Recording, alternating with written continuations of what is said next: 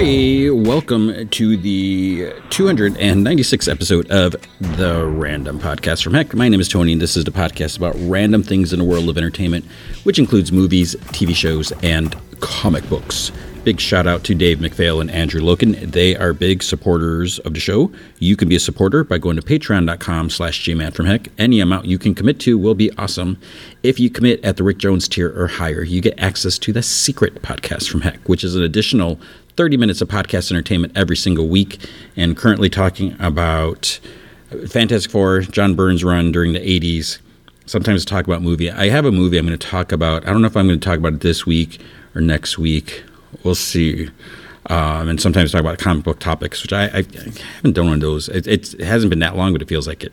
But if you can't commit to a monthly commitment, you can also help out by going to ko-fi.com slash gman from heck, and you can buy me a virtual cup of coffee or four. It's ko-fi.com slash gman from heck. All right, this week, main feature, we kind of got three features going on sort of two and a half maybe. Uh, I guess the main one is I, I debated which one. We're gonna go with Beau is Afraid, the Joaquin Phoenix movie. Holy crap!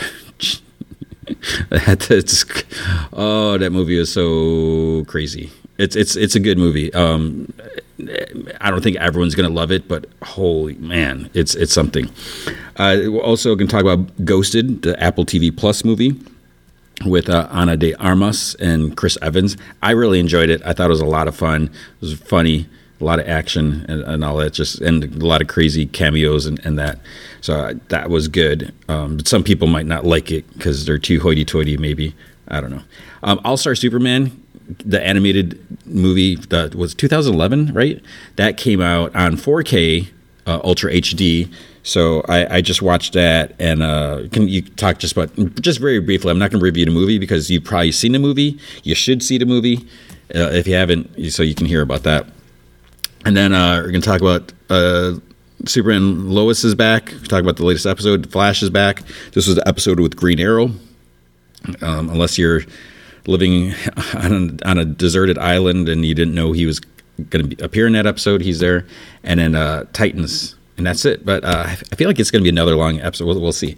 Uh, Sweet Tooth is out now. As as you hear this, it's not going to be on this episode. Um, hopefully next week we'll we'll see if I get my. I want to make sure I watch a good amount. Um, you know how I feel about all episodes at once drives me nuts because it just puts all this pressure, and I just feel like it's after the fact. It's too late. Everyone's already watched it when maybe no one has. I don't know. Uh, and uh, I feel I don't know if there's anything else coming out, but that's going to be um, what's going on this week. So let's get to the news. Uh, I think the kind of big thing early reactions have been released for the Flash movie, and people are saying it, it looks good. You know, a lot of people are kind of skeptical and everything, but uh, it sounds like it's going to be good. And it, it's it's always hard hard to say. You know, having been in a position where I've seen movies early, sometimes sometimes there is you know sometimes you get a little excited. Sometimes you get a little over overly excited. Uh, I, I like I remember the first time I saw Watchmen. I was just like, oh man, it was so good. And and you know, watching again, I haven't watched it in a while. I mean, I don't I don't think like if I were to watch it now, I don't think I would like it as much as I did when I first saw it, but I was kind of blown away. I was like, "Holy crap! We finally got this movie and everything." And you know, it wasn't perfect or anything, but that's just, you know, for example. So it, it's possible. To, it, it, it's it's just easy to get dazzled when you first see it, and especially when if there's a, lot of people there, you're in a crowd, everyone's get excited and cheering. So yeah, sometimes it's good to just kind of decompress, and, and I'm not saying that's the case, you know, but we'll see. Uh, I, but I'm looking forward to that.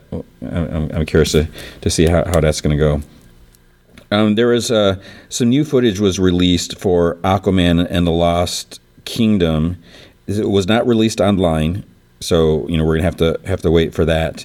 And I guess basically Aquaman splitting his time between Atlantis and his father's lighthouse, whatever. Um, he's gonna be teaming up with his half brother Orm, and uh, they're looking for this black trident now. And I, I guess Black Manta has it. He found it or something like that. There was no new footage shown of Mera, and you know she did mention that a lot of you know some of her scenes were, were cut, and you know there's a whole court case controversy, and I don't even want to get into that, you know, because it's just a he said, she said. You know, they're both at fault, but you know, I'm sure one is more at fault than the other, but it doesn't matter. But the um, interesting thing is, I guess she has a newborn, you know, or they have a newborn, uh, you know, child after this. So I wonder if they'll use that as an excuse, like, oh, Mera can't come on an adventure because she's with the baby. It's like, well, what? Arthur isn't capable of taking care of a baby. He's, I don't know. We'll see. That's too bad because I, I think she, it'd be cool to have Mera, you know, kicking butt in the movie. There was a new trailer for Transformers: Rise of the Beast. I, I don't know how I feel about this. You know, I, I'm not a Beast Wars fan or nothing against it. I just didn't watch it. It just seems weird. I, I like my Transformers as vehicles, not as giant, oversized mechanical beasts. It just doesn't seem realistic, even though we're talking about robots in disguise. Um, one of the things I do like about this trailer, I think it was in a trailer, pretty sure it was in a trailer. It tells us that it's 1994. Because when I was watching this, I'm like, when the heck does this take place? Because you know we had the, the first movies and then we had the Bumblebee movie which took place before it and I'm just like and then there's the, the you know the Mark Wahlberg movies which I think came before the Bumblebee took place. So I'm just like wait what's the timeline for this? And I'm sure it's like online somewhere. You can find many places that have it so this movie is taking place in 1994 so we take that. But we do see uh, Unicron is is in the trailer. So it's like all right that's going to be interesting uh, and because the thing it it felt like wasn't the uh, Shia LaBeouf episodes was that like the first time people saw the Transformers? But it's like they're like all over the place. I, am a little confused. Uh, there was a like a, a, featurette, like a trailer, a clip of Mark Hamill giving Cameron Monaghan like Jedi training for you know doing motion capture for Star Wars Jedi Survivor. So it was, uh, it was, it was kind of funny, funny. Jon Landau says that they're sort of kind of working on an Alita Battle Angel sequel. It's, it's, not officially happening yet that we know, or it hasn't officially been announced, but he says that, you know, if, if it does happen, they're talking to like uh, Robert Rodriguez and, uh, um, oh, I just totally blanked on her name that does the voice. Uh, uh oh, it's, it's like on the tip of my, my brain. Um, Gina Rodriguez? No, is that it? No, that doesn't sound right. Anyways, I love Alita Battle Angel. Oh my god, that's such a such a good movie, and uh, I hope we get a sequel. And you know, a lot of it, it, was weird because this article that I read, it's talking about how like Avatar sort of like paving the way, and, and that was one of the things I heard about before because you know James Cameron was super heavily invested. You know, he loved Battle Angel. He he wanted to direct it himself. You know, he did this whole treatment. He doesn't have the time to do it, and it kind of sounded like well now that you know, it was a Fox movie. Disney owns the rights now, and a lot was you know people were speculating that like oh depending on how successful the Avatar movies are are or the next one is the sequel, um, Avatar two. Depending on how successful that was, that could kind of pave the way for a sequel to Battle Angel. basically, it would give James Cameron more clout or more of a position to say, hey, you know, this is doing really well. I'm making the studio a lot of money. Let's let's you know put some of that money to this that I, I'm really passionate about. I hope so. We'll see. Steven Spielberg was has said some things like one of the things he said he, he regrets editing out the guns in ET. So when they like re-released ET to extraterrestrial, they digitally erased the guns and gave the FBI agents walkie-talkies when the kids are riding their bikes. And part of it is like, oh, you know, they shouldn't be pointing guns at kids. And but now he's kind of like, eh, I, you know, I shouldn't have done that. And uh, I mean, the reality of it is they would be doing that because they don't care who they're, they're pointing guns at. Not that it was it's like trying to make a, and uh, whatever another statement, but that's just how it would have been. He also um, saw the Indiana Jones movie, and he's really proud of what James Mangold did. And he joked, he's like, "I thought I was the only one that knew how to make one of these." So uh, he, he's he's he was happy with that. And I guess James Mangold had mentioned how the movies opens with like Indiana Jones in his prime. So you know we, we, we kind of see a glimpse at it in the trailer. We see like young Indy, so they're doing that like motion capture stuff or whatever. So That'll be cool. Um, there was a trailer. I actually I, I meant to watch it. I never got around to watching it. There's an Evil Dead Game of the Year edition trailer. I'm, I don't know if it shows anything different. You know, I haven't played the game. I, I want to, but you know, I don't have time for games. I don't have time for friggin' anything. Um, but I, I love Evil Dead. Uh, so there's a new edition which could be good. So um, I, I, don't know. We'll see about that. Michael Shannon. Speaking of uh, the Flash earlier, Michael Shannon. Uh, you know, so he's going to be playing. He's back as Zod in in the movie, but he wanted Zack Snyder's blessing before playing him again, and he feels like the studio did him wrong. It's like, how did the studio do him wrong? When it's like, yeah, they you know they put out the movie. Maybe they bring brought in another director that didn't quite do what he wanted, but there was a lot of money riding on it. You know, they have deadlines and you know the unfortunate reasons that Zack had to step away. Maybe you know, I, it just would be hard to just put the whole production on halt. Zack made the right choice. You know, he had to take care of his family. He had to do that, and his vision kind of had to pay the price for it. But as terms of priority, that, that doesn't matter. He was able to release his vision after the fact with the Snyder Cut. So it all kind of worked out. But basically, Zack Snyder, he's he's been really uh, supportive of, you know, he's he's on board with it, and so he was he was totally he was okay and everything like that. So we have that.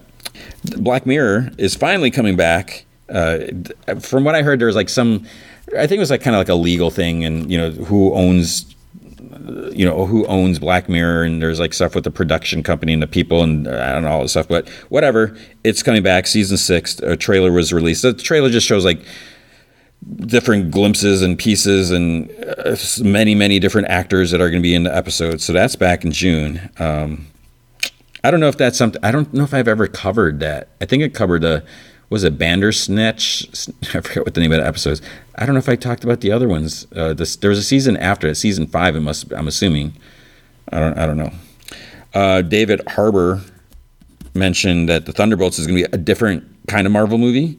He says that they're they're really like changing it up, which is you know kind of exciting and everything. So we'll see. That's coming out July 26, 2024. Um, there it's kind of a confirmation on Beetlejuice 2. So at the CinemaCon thing, uh, it looks like it's officially moving forward. Warner Brothers showed like a sizzle reel of like a bunch of stuff coming out, and you they, there's like a Beetlejuice 2 logo or something like that. There's no confirmation, anything like that. There's no details. Uh, Tim Burton and, and, Johnny, and not Johnny Depp. Uh, uh what's his name? Michael Keaton, right? Um, they're not confirmed yet, so they're probably still in talks. And you know, there was a rumor about uh, what's her name from from Wednesday, Jenna Ortega. oh, it's been a long week, um, so we'll have to see what's going to happen. But it looks like it is going to happen, so fingers crossed. and now I'm laughing at uh, Aaron Taylor Johnson he said like in a video clip that Kraven the Hunter, you know, like what's Kraven going to be hunt? Kraven the Hunter is it going to be rated R? He's like rated R. If yeah, it's rated R. It's like, oh, it's so cool because you can drop the f bomb, and I choose not to drop it on this podcast because I don't want this to be quote unquote explicit, and because if you're listening with young ones around, you know, I maybe you curse left and right, but I'm giving you know I don't want you to have to worry about that. So, you know, this is semi clean for the most part. I will allude to the word, you know, whatever. But we have that. So there was some footage that was shown where I guess Kraven's stabbing some guy like over and over again. I think he was like a, a big game poacher or something like that.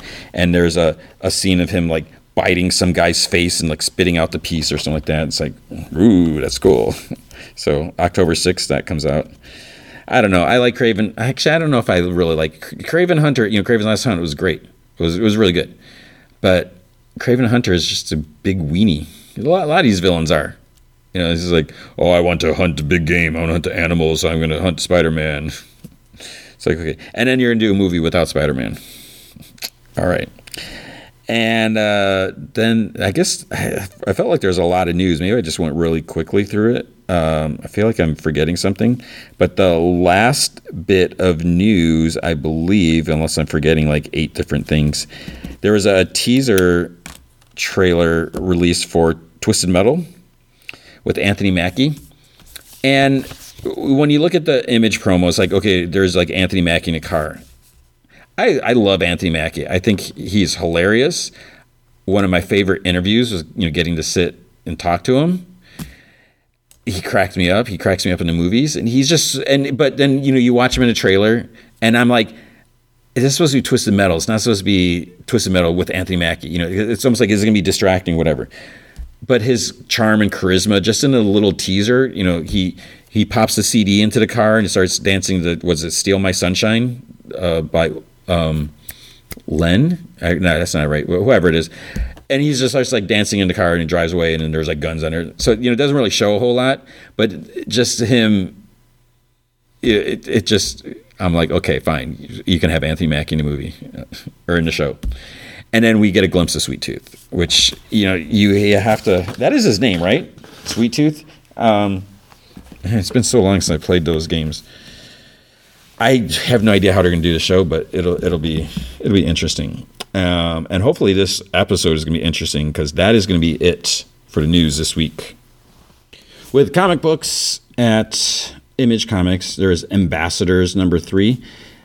So th- this is is like you know the the issues are, are are tied together, but each one is like taking looking at different people. So you know the, the idea is there's this organization and you know they're offering superpowers to different people and you'd be an ambassador to you know different people in each country and this this issue looks into like France, and we, and we see you know this story going on there, which doesn't really touch on the last issue. So I'm assuming it's all going to tie together. You know, they're they're building all these ambassadors from the different you know countries, and we know that there are some people. Um, it's the, the lady in charge, like her ex husband, kind of you know he wants he wants some information on it. You know, he wants to try to get whatever the tech and, and something like that. So obviously that's to come into it because like in the last issue, like someone approached the ambassador, uh, and so it's like, could someone be bought? And and the idea with this is you know people are are, are kind of applying for it or whatever or they're being chosen. But you never know. I mean, someone. Hopefully, they're they're choosing correctly. Otherwise, you know, everything is going to get messed up. So I don't know. Um, interesting issue. Deep Cuts, number one. So this is by Kyle Higgins and Joe Clark with art by Danilo Beyruth. And this is it's an issue about music, sort of. It, it, takes place in 1917. So it's like in the city's bustling red light district, a young clarinet player player lands a job with his hero, but he'll soon discover there's more to the music business than playing the right notes. So you know he's it's a it's a black kid. Not that it matters, but you know black kid, 1917. You know trying to be a musician. You know he's young and he you know and his dad was a musician, uh, and he's you just see him just trying to trying to make it and everything and. Uh, so at first, when when I started reading, I was like, "Oh, I don't know if I'm going to like this." You know, I, I love music, but I, just don't. Is this going to be too dry or anything? But it was it was actually a really good story, so I, I like that. And um, it looks like um, this is a double length six double length issues weaves stories of struggle, joy, and hope through the history of jazz. So um, I forget. I don't know if they said. I think they said mentioned the year for the next issue, but it's going to take place in a different era. So that I think that that's kind of cool, and um, I, I, I love the fact that this book, a book like this, can exist. That you know, because I don't, I love, I love superhero books. I don't just want to read superhero books. So I, I'm glad that that's out. Um, there was uh, Image 30th Anthology, issue 12 of 12, that came out. Um, I'm so far behind on that, so I didn't read that. Um, Kaya, issue 7. So Kaya's uh, brother has been kidnapped. So, you know, she's determined to try to, you know, find him and everything like that.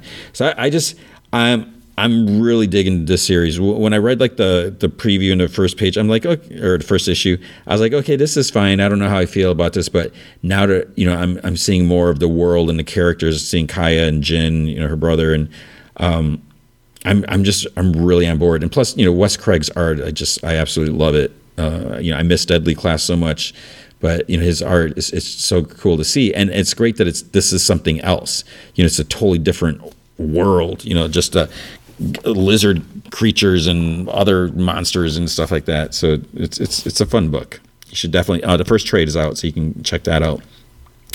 Local Man issue three came out, so we have a kind of like a '90s image hero type thing. You know, he got kicked out of the group. There was a little controversy, you know, stuff go happening, and he you know so he returns back home and a lot of people they look down on on him and partly because he was kicked out of the group and they you know they have a bad whatever impression of him and and he's also been told that he's not allowed to use his powers you know legal leaders or like a legal restraining order or something whatever and it's just like stuff going on and it's it's interesting to look at it kind of like the different aspect of that and seeing like the different side of the superhero business or whatever.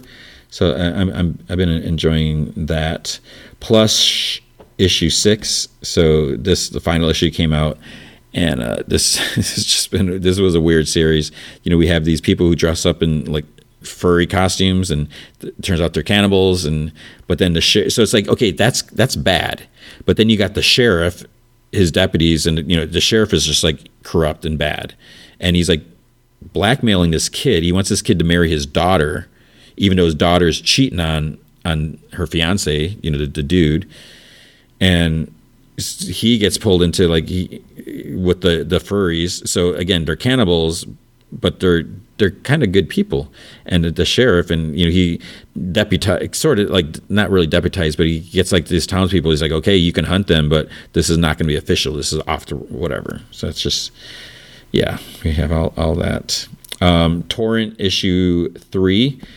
So this was you know we had this hero. Her identity kind of came out. Bad guy kills her husband, kidnaps her kid, and what's she gonna do about it? So now you know she's do whatever it takes to get get this guy, but you know things don't quite work out as what she originally had planned. So she's trying a different tactic, and um, but so it, this is another interesting thing is where this is not something that would happen like in a Marvel or DC book where she's just like, okay, whatever, screw the lines. I'm I'm walking way over them just to get this guy because he he sucks. And then uh, Vanish issue six came out, and uh, I can't get into this book. And part of it is is just I need I don't know if I need, need to go back to issue one just start over, but I just I feel like so lost and confused. It's just trying to figure out like who's a good guy, who's a bad guy. Well, what what you know, do we have some like magic? What exists and what's real and what are the rules and so, but um, and then you know, I, the only reason I would look at it, you know, despite all that, why I would you know continue flipping through and and you know, is Ryan Stegman's art. He barely did the art in this issue for you know whatever reason. So hopefully he'll be back on next issue. I don't, I don't know. Um, and then there's what's the furthest place from here, issue twelve so this this is great because Sid, who you know we hadn't seen in a while, we're, we're getting back to seeing you know what what she's going through and what what's going on, and um, there's this weird group of people, and it's just like what the heck, what what is going on? It's, so weird, but I, I just I dig this book. I love the art, and uh, it's it's just it's it's a lot of fun. Okay, at DC, I don't I, I don't think I read Sandman Universe Dead Boy Detectives issue five. I'm, I've been enjoying that, but I, I think I, I just I forgot to read it. Uh, Tim Drake, Robin, issue eight. Um, this was okay. I, I don't know. I'm I'm not not super loving this. You know, we have Batwoman here, which is fine, but it just I, I don't know. It just it just kind of doesn't feel like Robin. Um, I, am enjoying that the arts feels like a better fit here, but yeah, I mean, I, I don't know. Uh, then um, I actually I flipped through Harley Quinn, and I not really. I, I was like, how many issues did I miss? Because yeah, Harley's like a, a teacher. It's like what? I was like, I don't know what's going on here. Uh, Action Comics 1054. So this is a. Uh, continue with the Metallo, and you know it, it's a little strange. Uh, I, I, know there's been some mention, but you know we, we have Action Comics and we have Superman, but Lex Luthor basically unleashed Metallo against you know Superman in the world, but now Lex is trying to help Superman and everything. So it's like, wait, what what's going on? It doesn't make any sense. But you know, Lex did comment on it in in the Superman series, but um, yeah, so the whole thing is just it's a little absurd, you know, extreme where Metallo, you know, he he was tricked into thinking that, that Superman took his sister and is like holding his sister against him and but it's like, come on. It's like it, I don't care if you're the villain or whatever. If you're going and fighting Superman, you know Superman would never do that. That is not what he doesn't kidnap people, and it's it's just ridiculous. But then we see someone's manipulating things. It it's Cyborg Superman, so we're gonna see him. And then there's more when the the little Jonathan Kent uh, Superman Lois uh, s- story. So we have that, and then there's some stuff with with John Henry Irons like that took place before. Uh, the I forget what was it. Superman it wasn't Action Comics, but before the the attack against the super family. Blue Beetle graduation day issue six came out. I didn't read that. I just I w- was into it when it first came out, but something I don't know if it was the art or just a something about it just just kind of turned me off. I, I, don't know what what it was. Um, Detective Comics 1071. I'm I'm still for some reason, whatever it is, I, I, I can't get into this this detective stories arc. Then uh, Unstoppable Doom Patrol. So I know I'm I sound like I'm being very negative towards everything. I really I'm loving this Doom Patrol series, and uh, it's it's so good. Chris Burnham's art, oh my god! I mean, it's just I I just love it. I'm so happy to see his art here and I'm like sad for today. Like if this was like a if this series like kept going, I, I'd be sad that like someday he would stop drawing it, and and you know whatever there may be an issue where he needs to take a break and someone else does it. I just I love his art and. It's, it's just the, the characters are so quirky and you know I, I really come on board with them especially after the show um, and it, it kind of has a vibe of a show, but it's, it's its own thing. So it's not just like let's just try to you know mimic the show or anything. So it's, it's totally different, and um, I I really like how they're they're kind of changing things a bit and just like kind of standing on their own. So it's it's just it's it's really good. Um, then there's Lazarus Planet: Revenge of the Gods. Actually, I meant to f- at least flip through this just to see if there's anything um, with like Wonder Woman or Mary Marvel or anything like that, but I didn't because I just I don't care about this Lazarus stuff, but I probably should look at that. And then Green Arrow number one, I don't know if I totally forgot or I just never knew that Joshua Williamson is writing this book. Actually, I'm pretty sure it's Joshua Williamson. I've looked at this issue. I've flipped through it so many times. There's no like I I'm totally you tell me if I'm wrong. I cannot find the credits for this because I'm trying to see like who who worked on this. But it's interesting, you know, because it starts off where Ollie wakes up on an island. He's like, "Oh no, not again!" But then he looks and and things are like weird. Like he's not on a regular island. And and then um, what's interesting, I don't want to give too much away, but then you know, back uh, are they in Star City? Where are they at? Where we have um, Connor is like hanging out with with uh, Roy Harper and Black Canary, and you know they're taking down some bad guys, and then they come across someone, and uh, so it's kind of like a reunion for Roy, which was a, a nice moment. But then it's like something weird is going on here because you know this reunion. Where just why was there a lack of time between you know when these people weren't around together?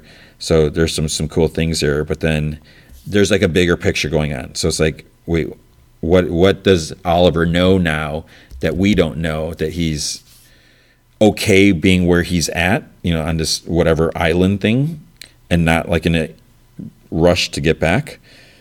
So it was that was kind of kind of weird. And then um, that's it for for for DC. I think we're gonna go through uh, comics really really quickly this this week. At Marvel, uh, there was an Alien comic and it, so it's it's written by Declan Shalvey, and it's it's an okay story. Um, I, I I don't know if it's maybe I'm just not a big huge Alien fan, and I know that that's almost like sacrilege because you know everyone loves Alien, but there there's still something. It's like Alien and Predator, even kind of like Planet of the Apes, and sometimes like almost like Star Wars. Sometimes I feel like the comics just just kind of don't quite work, kind of feel a little, little weird. Um, and and I think it's it's more the the colors, and it just it, it just it's kind of it's it's kind of distracting because it, it just it doesn't feel like a movie, and you know it doesn't have to, but we have here so this is kind of taking place you know there's an established timeline where stuff is, is happening and uh, you know these people are this like Arctic dig or whatever, and uh, a face hugger is found frozen in the ice, and uh, they don't quite realize what it is, and like the like the implications or what, what this can mean. But then, of course, there's gonna be like evil corporation that gets wind of it and it's gonna want it. So bad things are, are gonna happen. Then there's Avengers Beyond. Um, so this is continuing from the Avengers. What was it? Avengers All Out. I forget what it was called. So it, it, it, we have the Beyonder, who's been kind of sort of manipulating the the team, the heroes, and you know making them kind of forget things and and pushing them. Not really pushing them in certain directions, but there's this like other species that is like after them and. uh uh, yeah, I, I, mean, it's, it's weird to think of someone that could be like more part because the Beyonder almost seems like childlike in, in a way, but the, it's the idea that there's someone like that the Beyonder would be scared of is just weird. Betsy Braddock, Captain Britain. Yeah, I, I don't know. I'm just not super crazy about this, and and I don't know if it's like the politics of you know what's what's going on stuff with Krakoa and, and London, and uh, it's just just kind of weird. And I, I, I still I still think it's weird that Betsy and Rachel are together. When I, I figure like how many decades, how many you know hundreds of issues they've been together, and there's never been any any hint that either one, unless I totally missed it, but I never ever would have thought or realized that either one were bisexual. And again, that's that's totally fine. I don't have an issue with that because you know we know Rachel. She was married. Was she married to Franklin, or they were dating? You know, in the days of future past. But it, it's also I, I I think part of the thing that makes it weird is because like you know Rachel is Jean and Scott's daughter, so you know there's supposed to be this age difference, even though because of time travel it's not quite the same. But it, that's just it's like that's Gina Scott's kid, even though she doesn't exist in this era, this timeline. I don't know. It's it's just it's just weird. Um, Captain America: Symbol of Truth, issue twelve. So we have Cap, Steve, um, and Sam Wilson, the two Captain Americas together, uh, fighting, and um, with Misty Knight and Sharon Carter. So you know, Bucky's doing some bad things, and you know he's is has he full is he playing the game or is he evil? He's not evil, but Sam's all mad because you know he released this war criminal that you know he just dealt with and you know he gave him kind of like the army from uh, Dimension Z, the Ar- Arnim Zola dimension. So it's like, what what's going on here? I don't know. And you know, Sam's, but it's weird because Sam's all like, you know, we got to take him down no matter what. But Steve is like, I know I can get through to him, so we got to give him the, the chance. But you know, Sam's all like, nope, no chance, just take him out, which is like extreme. I don't know. Uh, Daredevil issue ten so the Avengers finally arrived. They're picking a fight with Daredevil and, and the Hand and all them. Like you let bad guys out of out of jail and Elektra killed the president. It's like no, she killed a puppet that's not even a real president that was created by the Hand. And it, it's but it's like bust down the door, ask questions later. You know, the Avengers don't care. They're getting all hoity-toity. And I still think it's so stupid. It's like, okay, you're going all out. You're going they're not even in a country. I don't even know where they're holding up. You're going elsewhere, seeking out Daredevil to bring him to justice. Meanwhile, Punisher's killing people. How many thousands has Punisher killed by now? And there's so many other villains that are killing innocent people. Yet you're going after Daredevil, who's always been a hero. You don't even say, "Hey, dude, what what's what the heck are you doing? What's up?" You just like start attacking. It's just, it's just so hypocritical. I, it just it drives me nuts. And I love Chip Zdarsky's writing, and I get why we we have to have this. So we have the drama, we have the conflict, but it's just like, um, then there's Daredevil issue six. I, I I like Daredevil, but this issue it started getting. It's like this is this is too much. The whole thing is you know Daredevil with a girlfriend, and it's like oh yay he's he's got a girlfriend, but it it just seems so unrealistic. Why there's absolutely no it does not make sense why this scientist is is in love with Daredevil or, or Deadpool. You know, he has a horrible personality. You know, an annoying personality. He doesn't have the looks. I just I don't get it. So they go out on this date and but I don't know. I just I I don't know. Uh, Doctor Strange issue two. So Doctor Strange and Clea go do a house call um, because Moon Knight called Clea, and it's funny because Stephen uh, Doctor Strange isn't crazy about Moon Knight, and I guess he doesn't like the fact that Moon Knight and Clea are, are friends. Is like jealous, but uh, they have to go to the nightmare dimension.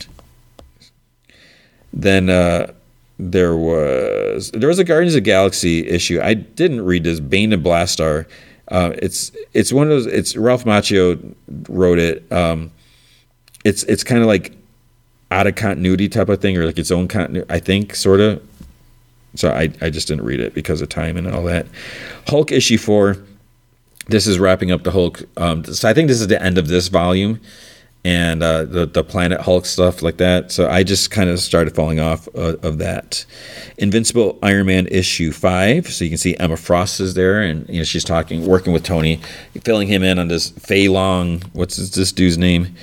His Feilong something, but because you know he was an X Men villain, and now it's it's just annoying that he, he Feilong has control of Stark Enterprises, and he has everything all of Tony's stuff, and and then he finds like some secret stuff, like uh, Tony's like inheritance, like messages like from his dad, and it's the fact that like Tony never knew about this. Like, come on, man, like how can you not know? Mary Jane and Black Cat issue five. So they're in limbo. You know, they're supposed to be getting the swords, swords, soul sword for Belasco, so he can send them back home, and but whoever grabs the sword, it's going to be bonded to them. And what's how it? So that, that that was a that was a good issue. But what's interesting is there's a little more mention here of Mary Jane's relationship with Paul, where it was kind of alluded to before, but now that in Amazing Spider-Man we're getting more answers. I guess you can mention that.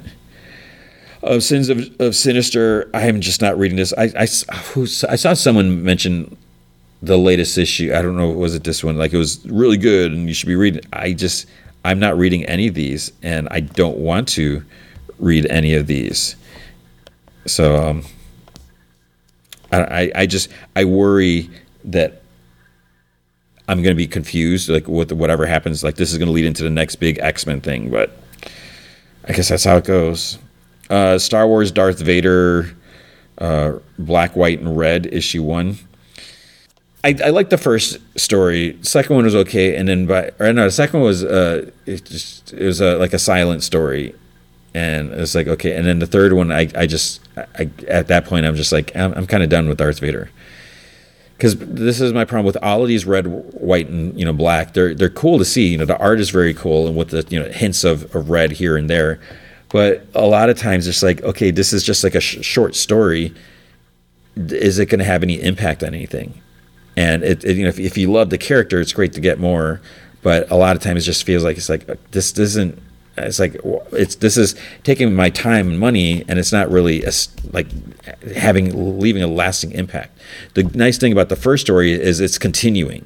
So it's not like just gonna be like an eight page story and that's it. So it's like it's setting things up teasing you and then it's like oh now you gotta wait.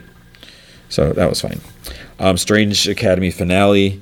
So end end of the semester year, whatever it is, and uh, the fight goes on, and and then um, it's like, oh wait, now it's time to welcome new students. So I don't know how many. I, I don't think that the the students have necessarily graduated. You know, would they keep going there? Because how long is it? It's has it just been a year? Or are they doing some crazy thing and saying no, it's been longer? But I don't know. Thor issue thirty three. I haven't been really reading Thor so much lately. Um, I flipped through this one and there's like stuff with Doctor Doom. I was like, wait, what is going on? So I was just kind of confused. Then uh, I didn't read Venom. I don't read Venom. I don't care for Venom. Um, Wasp issue four.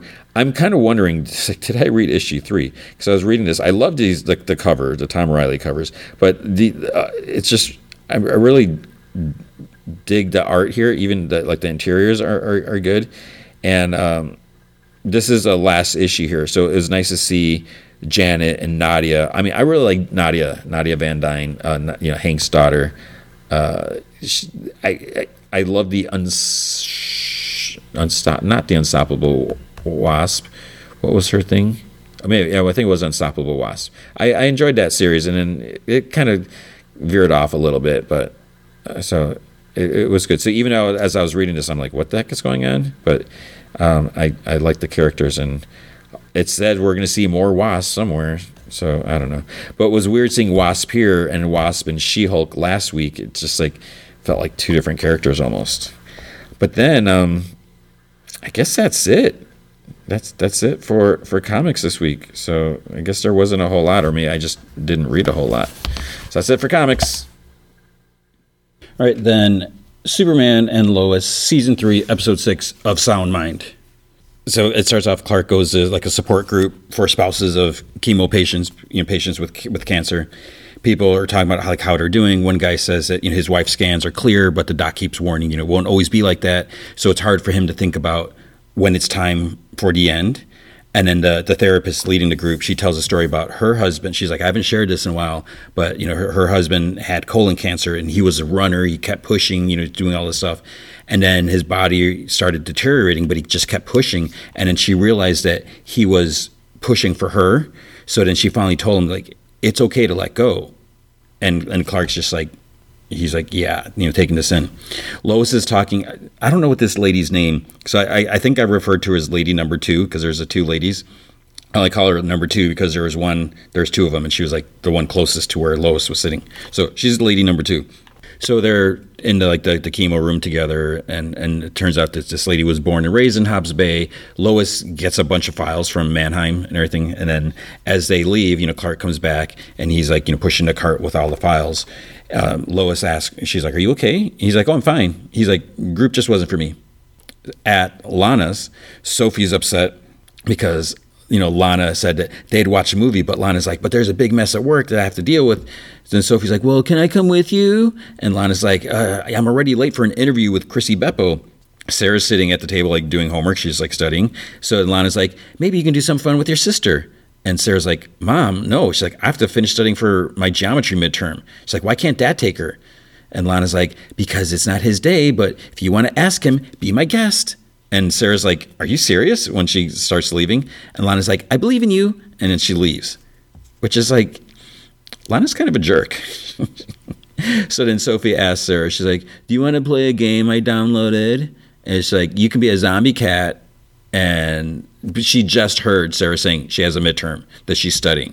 And Sarah's like, I'm up to my ears in trapezoid. She's like, Maybe later. And Sophie's just like, eh. it's like we haven't seen Sophie in like I don't know if we've seen her like all season. It's like there's no point, but now she's just whining and complaining. Chrissy is sitting in Lana's office, like waiting for her, and then she's like texting Kyle. She's like, "Can't wait to see you tonight." And there's like heart and kissy emojis. And then Lana comes in, and then she apologizes for being late because she's like, "There's never enough time." And Chrissy's like, "No, I get it." And everything. She's like, "You're the mayor. You're a single mom." Lana's like, "Well, it's more than that, but you know, it's it's just weird." And you know her and Kyle are still trying to figure out the whole co-parenting thing. And Chrissy kind of like looks looks down because obviously she's feeling bad or awkward because she's kind of hooking up with Kyle. At the farm, Jonathan's wearing this like baggy firehouse uniform because he's volunteering at, at the firehouse. He's he says that he looks like a deflated balloon. Mr. Cushing, Kyle said that he has to wear that until he earns a new one. And then Lois is like, "Who's Rusty?" Because there's the name on the back. He's like, I don't know, but the crew said that he died in that uniform. Clark just smiles because he gets it. You know, Kyle's just giving him a hard time and initiation, all that. Jordan zips in talking about beating a Kryptonian training program at, at the fortress. Then he starts making fun of Jonathan because he's just a stupid jerk. He's like, Oh, you look like a guy who made a wish to be a kid again. See, this is the, the thing that, that sucks about Jordan having the powers and Jonathan not and and maybe it's it's years of abuse because Jonathan was always the athlete and everything like that. But Jordan's just like just he's he seems like he's such a jerk about it. Jordan um, thinks that him beating the hologram means that he can do some saves on his own, and Clark's like, uh, "That's not what I said." He's like, "But it's probably what you wanted to hear." And then Clark hears something. He's like, "It's it's Sam." He's like, "It's your dad." He's like, "Something happened with Deadline." So Lois is like, well, it's been over a month since you fought him. You know, maybe he's ready to talk. And Jordan's like, can I go too? And Clark's like, why don't you just stay here with your mom? So Superman, Sam tells Superman that Mr. DeStefano, deadline, insists that he'll only talk to Superman. And he says that he's sick. And so they open the door. Mr. DeStefano's like, take me to Bruno Mannheim. And Superman scans him and he's like, he's got tumors everywhere. He's, he's like, obviously he's in pain. He's like, take me or I die.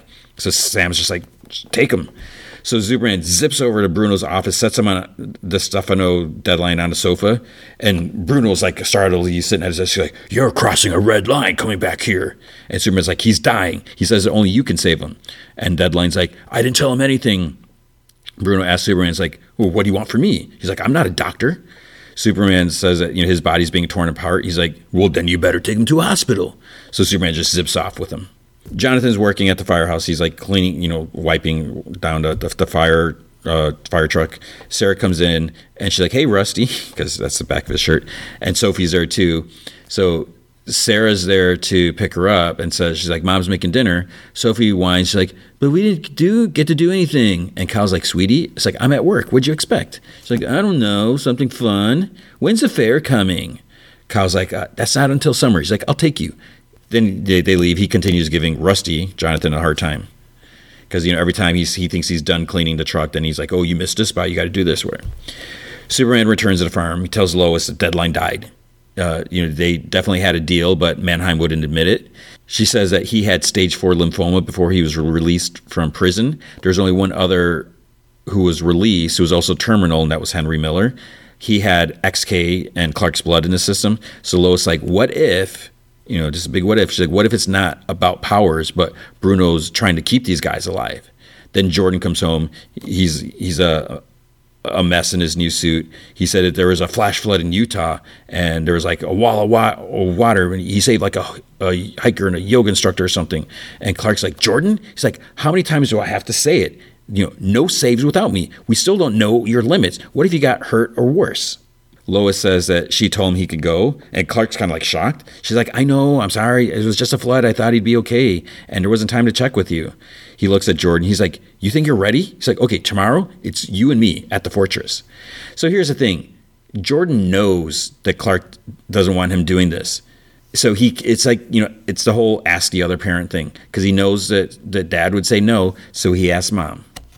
Uh, Bizarro Superman the dead body, whatever he's, he's being pumped with like XK or whatever in Superman's blood. Onomatopoeia says, says this is reckless. Bruno says that they have no choice but to act now. Chrissy's at Kyle's and they're laying in bed going at it. Then she kind of gets distracted because she says that she interviewed Lana today and whole time she couldn't stop thinking of Kyle. And he's like, oh, he's, she's like, no, it was awful she's like it was like Edgar Allan Poe hearing the heart beating out of her chest or something. You know, the one one story, whatever. So she wants to tell Lana, but he's like, I get it. He's like, but it's so soon after the divorce. He's like, you know, I don't want anyone to get hurt, especially my girls. He's like, you know, they've been through enough. And he's like, can you just give me a little more time, babe? And then she's like, I like when you call me babe. Lois tells Clark that James Stefano had three girls. They lost her dad today. Then he sees that she's doing a bunch of paperwork and and she says that because you know, he's like, "What are you doing?" And she's like, "I'm doing what we should have done a long time ago. It's embarrassing." So it's like power of attorney, last will and testament, end of life decision. Clark's not too happy about this. She's like, "Well, you know, it doesn't have to be a big deal, but today was a reminder that we need to be ready just in case." And Clark's like, "There's no reason for any of this." And she's like, "Except for the fact that I have cancer, a disease that killed a man in front of you this morning." He's like, "I know, but that was different." And she's like, "How?" It's like he was one of Mannheim's test subjects. I mean, who knows what other chemicals he was exposed to? Besides, babe, you're young and strong. He's like, I know you're gonna get through this. She's like, Clark, can we at least consider? Nope, I don't have to. He starts to walk out. She's like, Clark, come on. He's like, look, if you want to have all these papers in order to feel better, fine. But I'm telling you, it's not necessary. And he just walks out of the room. At the fortress, Clark and Jonathan, or Clark and Jordan, go over simulation results. Clark says that they only tell him so much, and Jordan's like, "Come on!" He's like, "I've literally done everything you asked." And Clark says that you know you're only half Kryptonian, you're still growing. We don't know all your vulnerabilities. So Jordan mentions his strength, and Clark's like, "It's not just about strength; it's about risk assessment, tactics, experience." Okay, well, how am I supposed to get experience if you won't even let me try? He's like, you'll get your chance. You just have to be patient. I have been patient. You you can't hold me back just because you're afraid. He's like, well, I, I didn't mean that. And Clark's like, you really think you're ready? Okay. So he calls up a simulation. Jordan's like, I already beat this guy. And then Clark's like, okay, let's turn up, uh, you know, turn it up a notch. Jordan's like, okay, bring it. Lois is having lunch with lady number two at Hobbs Bay, the summer restaurant. It's pretty fancy. And Lois is like, has this place always been here? And she's like, oh, in one form or another. She's like, I remember when it had red vinyl seats and you could bring your own wine.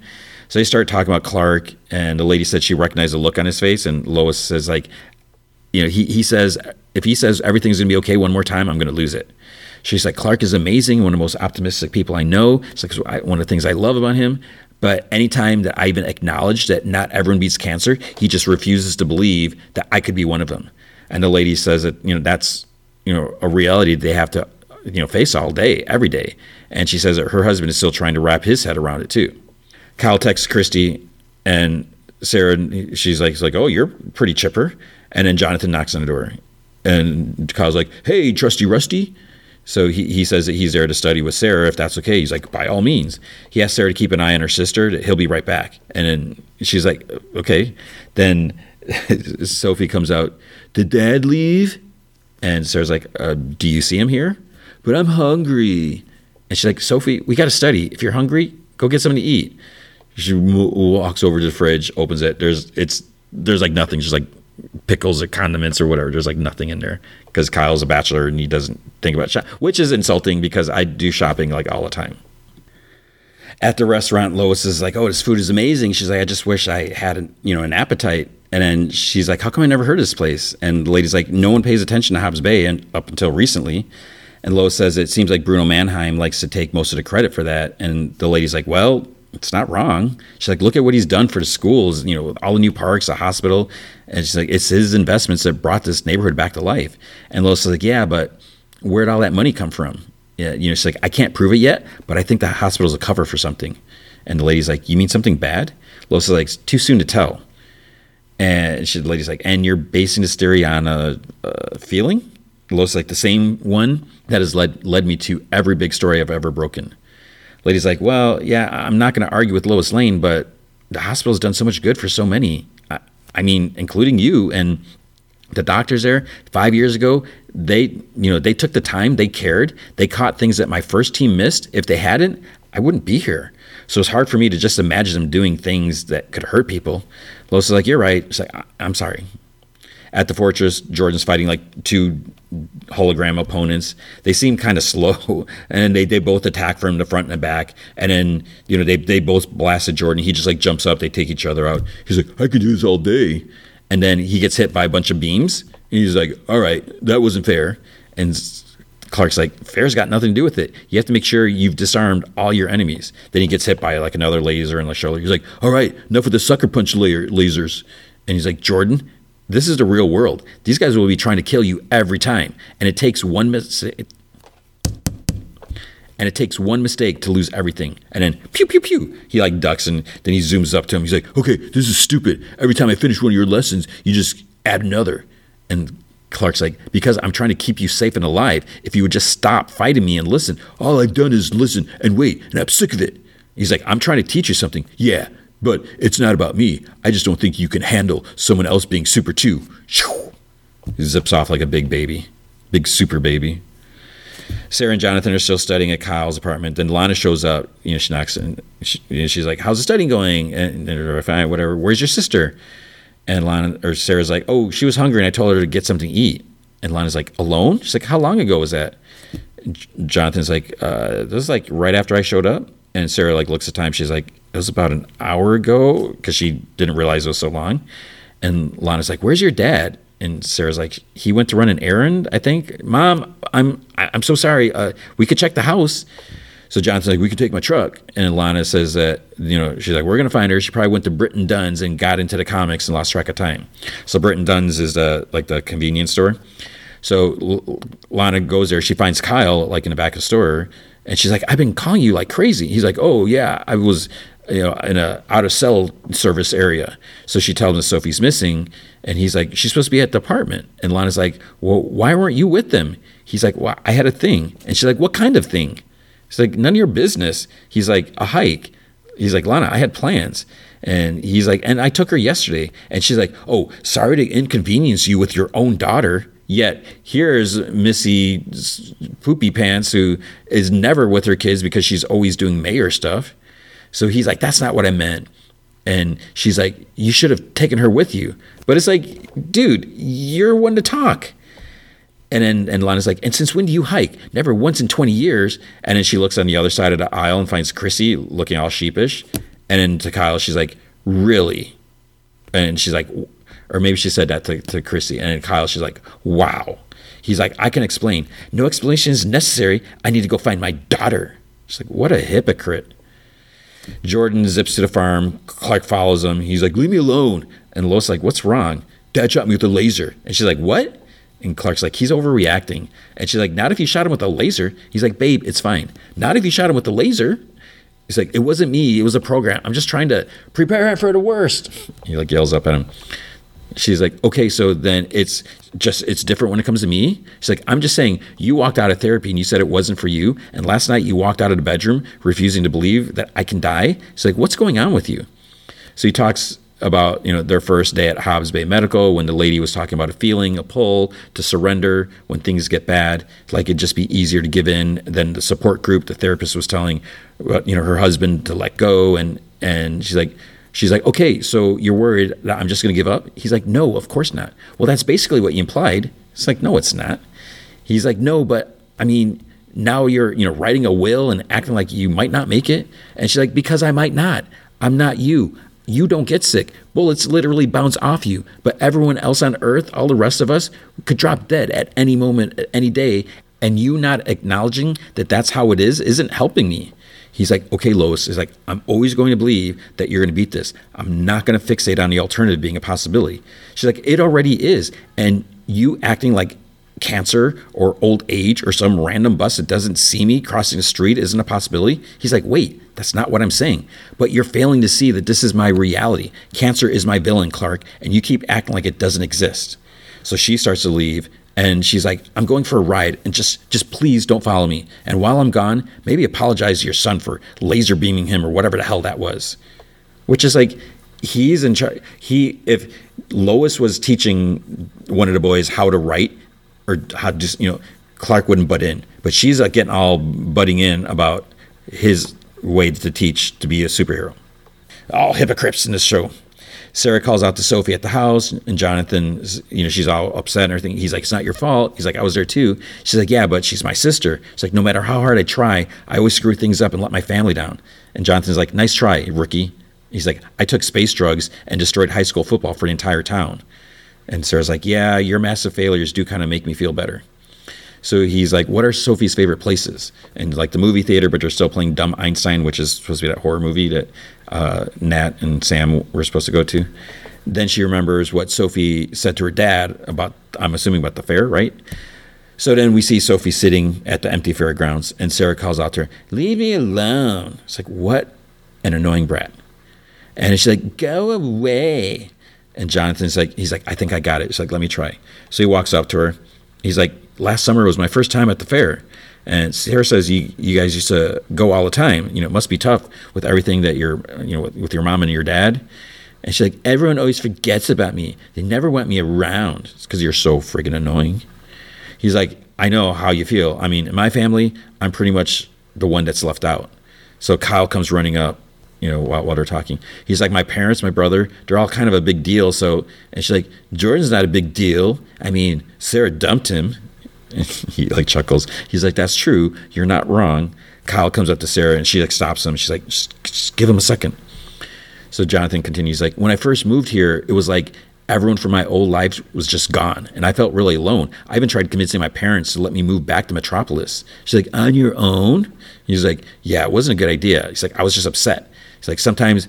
I just took that out on my brother. And when things got tough, he always had my back. That's what family does. But that's your family. Mine doesn't care about me. He looks over at Kyle and Sarah. He's like, I kind of doubt that. He's like, You just seen how fast your sister made me drive. I should probably lose my license. And then Sarah, you know, and Kyle come up, and then Sarah hugs Sophie, and she's like, I was so worried. And Kyle's like, We all were. He, so then we were like, you know, we should get her home. Mom's probably out, you know, halfway across somewhere looking for her whatever. Then Sarah like whispers, "Thank you" to Jonathan. They start walking away. Kyle hangs back for a second. He's like, Might be a new shirt in your future, little Kent. He like kind of pats, squeezes his shoulder. Clark goes to Jordan's room. He's sulking on the bed. He's like, I know you're mad at me. I just want to say I'm sorry. You're a great kid and your heart's in the right place. And every day I'm amazed at how far you've come. But but there's no reason to rush this. I've had a lifetime of experience and plenty of mistakes to become who I am. Yeah, and you had to figure it out by yourself. I have Superman to learn from. There's no better teacher than that. And then Clark hears someone yelling, Superman! And Jordan like hears, please hurry. And it's like he's like, Mom. And Clark's like, stay here. Zips out. He lands on a street in Metropolis. It's Onomatopoeia mimicking Lois. Then um, so Onomatopoeia is a woman, right? We're, we're, clear on that. Pretty sure at this point. You know, it's kind of hard to tell, but because she's always like in dark, but it seems like a very slim physique. Let's she lets out this intense like supersonic whirring. Superman covers his ears and he gets this other blast. He go, gets sent like flying into a building. Inside, there's like three armed go- goons in there, and they're shooting like kryptonite lasers at him, and he's like pinned down from like you know three different directions. At the farm, Jordan's like surprised when Lois comes home. He's like, Mom, you're okay? And she's like, Why wouldn't I be? He's like, We heard you screaming. And she's like, Okay, calm down and tell me what happened. He's like, I don't know. It sounded like you were hurt. So dad told me to stay here. Then he left to find you. And she's like, You need to listen for your father and tell me exactly what you hear. So at Superman's still pinned down. He's like struggling to get up. He finally he does get up. On a, on, onomatopoeia. It's like impressive. Superman's eyes go red, and an onomatopoeia lets out another blast, and he's like pinned against like a concrete column by the, the, the three, you know, kryptonite blasts and onomatopoeia she's, she's still letting out. Then he lets out a big scream because you know it's just like painful and everything. Jordan's like, "We have to call Grandpa," and Lois like, "The DoD won't make it in time." She's like, "You need to help him." Dad said I wasn't ready. Then prove him wrong. You can do this, Jordan. Go save your father. And then phew, he takes off. He arrives and he, he takes out the three soldiers. Onomatopoeia, uh, her blast like knocks him down, and a soldier gets up and shoots Jordan with like a K blast. It's like not the laser because it kind of engulfs him. And Superman's like, no! And then he uses his eyes go red, so heat blast, heat vision blasts a dude. Onomatopoeia, blah, is still blasting at him. He pushes forward and he knocks her down and he rushes to Jordan and he has this big green blast in his chest. And then you know he's like, "No, Jordan, whatever." And then and Superman hugs him. So I mean, his his outfit was kind of like blasted away, but maybe he's just got the wind knocked out of him. Jonathan comes home. He's like, "Check it out, mom." He has a shirt that says "Lil Kent." He's like, "No more musty rusty." He's like, "I'm moving up in the world." And then he's like, Are you okay? Then Jordan and Clark come home and she's like, It's all right. And Jordan's like, Mom, you were right. I took down a bunch of bad guys, even got shot by kryptonite, and I didn't get hurt. Even though he was like unconscious for like a few seconds. And Clark's like, We're going to run more tests at the fortress, but it seems like kryptonite doesn't affect him the same way. And Jonathan's like, What did I miss? And Clark's like, Oh, just Jordan saving my life. Jordan points at his shirt. He's like, Lil Kent, what are you, the worst rapper in Kansas? And Jonathan, see, he's like such a jerk because here, Jonathan's actually working hard. Jordan has the luxury of these powers, so everything is going to be a little easier. Even though he's doing a lot, it's still going to be easier.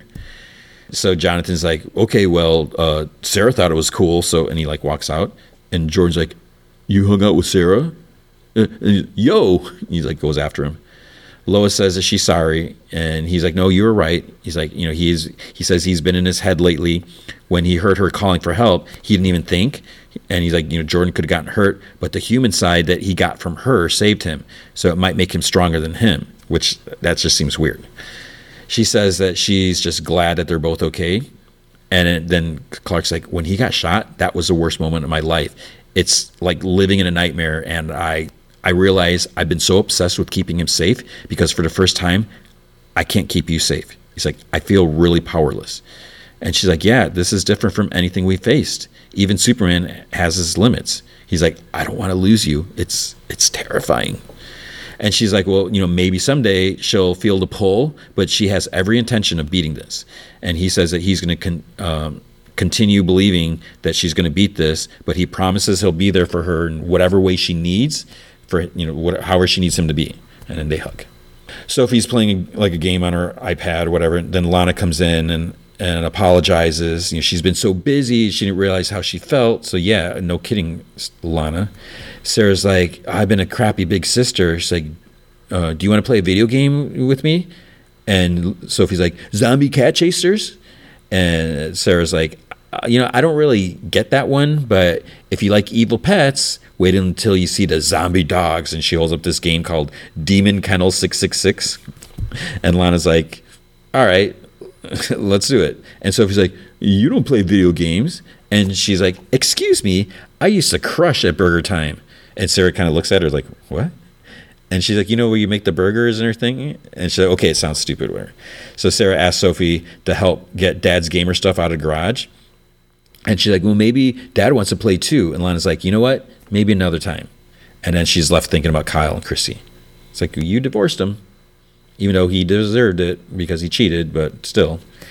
Kyle shows up at the Gazette. He says that he's not sure um, she's getting his text, but and she's like, "Well, I'm glad." No, she's like, "I'm glad Sophie's okay, but I, I've been busy."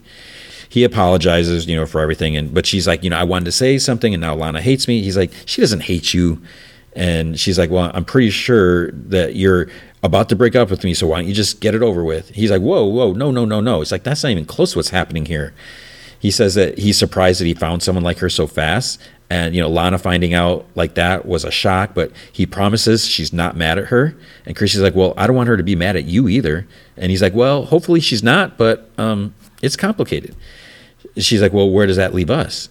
And he's like, "Well, I thought maybe we could stop sneaking around and make this a little more public." Then he's like, "Chrissy, whatever, Beppo, will you be my girlfriend?" And she's like, "Um, yeah." At Metropolis, Hobbs Bay, it's group session. Clark walks in. The therapist's like, "Oh, Mr. Kent, we're sure if you're going to see you again." And he's like, "Would you, you know, what so and so just finished? Would you like to share?" So he talks um, about her story with her husband. You know, he couldn't imagine saying that to his wife. It just scared him. You know, he continues from there. Anna Onomatopoeia comes up to Secret Lab. She tells Bruno, she's like, Superman's still alive. She's like, I can't do this anymore. Clark's in his group. He's saying that it affected the way he dealt with his family, like the, the people that are more important to him than, than anything. He's like, there's so much that they don't know and so much uncertainty. Lois is at the restaurant. I don't know why she went back there. She's alone. She's looking at pictures behind the host stand. There's like a picture of Bruno there or whatever. Onomatopoeia says that her powers are fading. Then she goes to take off her mask. And right when she comes in, you know what's going on. It's lady number two, the lady that Lois went to lunch with that's getting chemo. She's like, it's I'm getting worse. She's like, I can feel it. Bruno's like, don't worry. He's like, Dr. Hook is so close. He's like, Peia, I'm going to save you. So her name is P E I A. Because I kept looking at IMDb, it's like she wasn't even listed. And first I was like, why isn't Onomatopoeia listed? And probably because I was looking for Onomatopoeia and she was listed under Peia, or maybe, I don't know. I, but who's Peia? Is, is she related to him anyway, or just someone he, he knows? So Clark says that, you know, what he does know is that he has to be the best version of himself so he can be there for his wife and his boys in a way that they need. And that's why he's here to ask for help. And that's the end of the episode. So it's a it's it's a good episode. You know, it's it's it's still dealing with you know just the whole cancer thing. You know, I, have said it over and over again that it's it seems like a little cheesy, like you know, like oh, this is like the the problem of the week thing but they're they're doing a really good job with it, and it, it's good for you know Superman to see like the weaknesses and blah blah blah and all that stuff. So that was good. But Jordan and Lana are just hypocrites, and even a little bit of Lois. But I'll cut her some slack since she's going through a lot. Okay, then with the Flash, season nine, episode nine. It's my party, and I'll die if I want to. So at Jitters, Chuck, Allegra, and Cecile are talking about planning for Barry's birthday because it's his 29th birthday again. Because I totally forgot about this where there's something where he's perpetually always going to be 29 There's something about his cells constantly regenerating or whatever. So then at Star Labs, um, Iris and Barry there. She's like, "Yeah, I left my laptop in here, whatever." They go in the room, in the, the big room, whatever, and it's a surprise party for with everyone there. Diggle's there, Wally's there, who we haven't seen like forever um, Detective Singh later comes up and he's asking, uh, or not the Captain Singh, Director Singh, whatever his name was. He asked Barry, you know, who he thinks was a better director, captain, commander, because you know he's not a meta and Kramer is, and and he, she's like, well, I think that makes you more biased because you know you don't know what they're going through or whatever. So then they're like, Barry, what do you think? And he's like, uh, what? And he like kind of weasels his way out. Diggle kind of pulls him away. He's got a special gift. There's this big metal case. So it's like, what could that be? Um, it's is that he opens it. Is that Oliver's bow?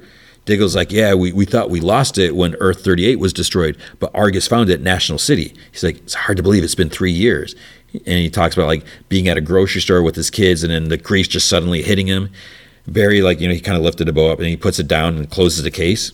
And he's like, it's like, yeah, it's hard when you don't get a chance to say goodbye. And Diggle says, you know, yeah, I'm, I'm sorry to hear about Caitlin so soon after losing Frost. And then Barry's like, I can't accept the bow. And Diggle's like, Oliver would have wanted you to have it. And Barry's like, I'm sorry. He's like, we should just display it in the hall. And he just walks away. So it's like, uh, grateful much? Chuck and Allegra are out in the hall. They mention Khione having a problem getting the cake there's a line at the bakery whatever. So he figures while they're waiting, he can give her a gift. She's like, it's not my birthday. So it's like a necklace, like a pendant on this chain, and it's like this tech pendant. He says it's not just for show because she's like, oh, it's beautiful. It wasn't really that beautiful, but he says that he's he knows that she's worried about her identity getting revealed and stuff like that. So has facial transmogrifier, so she won't have to worry about trying to hide her face. She can just use her awesome powers, whatever. Kramer and Cecile are doing karaoke. Tell me what you want, what you really, really want. and it's it, it's kind of bad. It gets bad. It was okay in the beginning then while he's talking to Barry, he, you know, because Barry's out alone on a balcony, he mentions how, you know, he can put his subconscious into Speed Force. He's been doing it, you know, trying to find alternate timelines. Because if there's other timelines, then there's pro- probably other hymns, other Wallies that have already achieved enlightenment, and maybe they can help him find it too. So, uh, but then Wally seems to be hiding something about. There's something about having baggage and having to deal with, and then like, is that holding him back? Because Barry like kind of questions it, and then he just kind of like shuts down, avoids it, and like leaves. Time for a birthday toast. So they want Barry to do a speech. He says he's lucky to have the best friends and family out there um, they take a sip. They all feel bad for a drink. And Barry looks, and there's like something inside. No one notices before. There's like some black goop. He tells everyone to stop drinking. But then they all start getting woozy and like start passing out, except for Barry and Wally. And then the black, some black ooze comes across the floor, and his voice is like, "Oh, I didn't get my invitation. Must have got lost in the mail." So it's Ramsey Rosso, Rosso, Bloodwork, um, the dude that was in in Heroes, but he's a bad guy now. Barry zips over, slams him against the wall. And he's like, What did you do? Whatever. And Wally's like, I don't know you, but I'm sure we can solve this without violence. And Ramsey's like, I don't want violence. I want to save the world. And Barry's like, If you've hurt Iris, I will wipe off every cell in your body or whatever. And Ramsey says that he's talking about this new blood world or whatever, Nora being born in, in this new world where there's no death, or whatever. And then he um, notices that Chester didn't drink his champagne. So, um, so where did Barry and Wally go? So this must be somewhere else. Because then it's almost like Ramsey split because he's like inside the others. Because I, guess that was part of him in the drinks. So he makes the others rise up. They're kind of like zombies. He's controlling them. They go after Chester. And then Ramsey looks at Iris. Says, what happened to Barry and Wally? Because they're not there. Because he says to Iris, like, oh, how wonderful. It's like, you're sharing your oxygen with Nora and she's sharing her healing factor.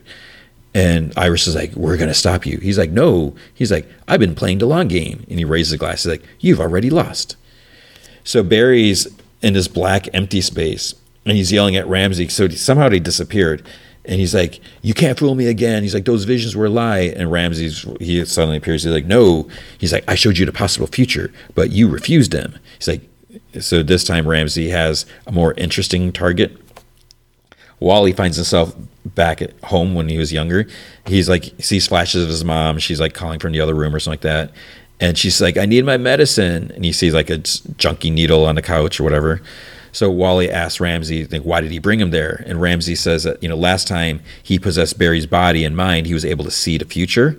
So Wally says that Ramsey is wrong, that the multiverse is dead, whatever, because they were talking about this. He knows because he lost Jesse. And Ramsey asks him, he's like, what did you see when you projected your consciousness alternate timelines or other Earths. He's like, so isn't it possible there's another Jesse Quick out there waiting for you to come find her? Wally like almost reacts, but then he says that he knows Ramsey's just trying to trick him, and he, you know, because he knows himself. And Ramsey's like, then how come haven't you haven't found enlightenment?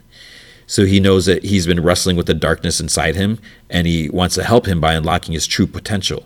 He kind of like touches him, and like Wally's eyes start glowing, and he starts to like see like stars and Cosmo, whatever, all, all this stuff. And then Wally kind of snaps out of it. He's like, "I'm not going to take your help by watching everyone I love get turned into a zombie."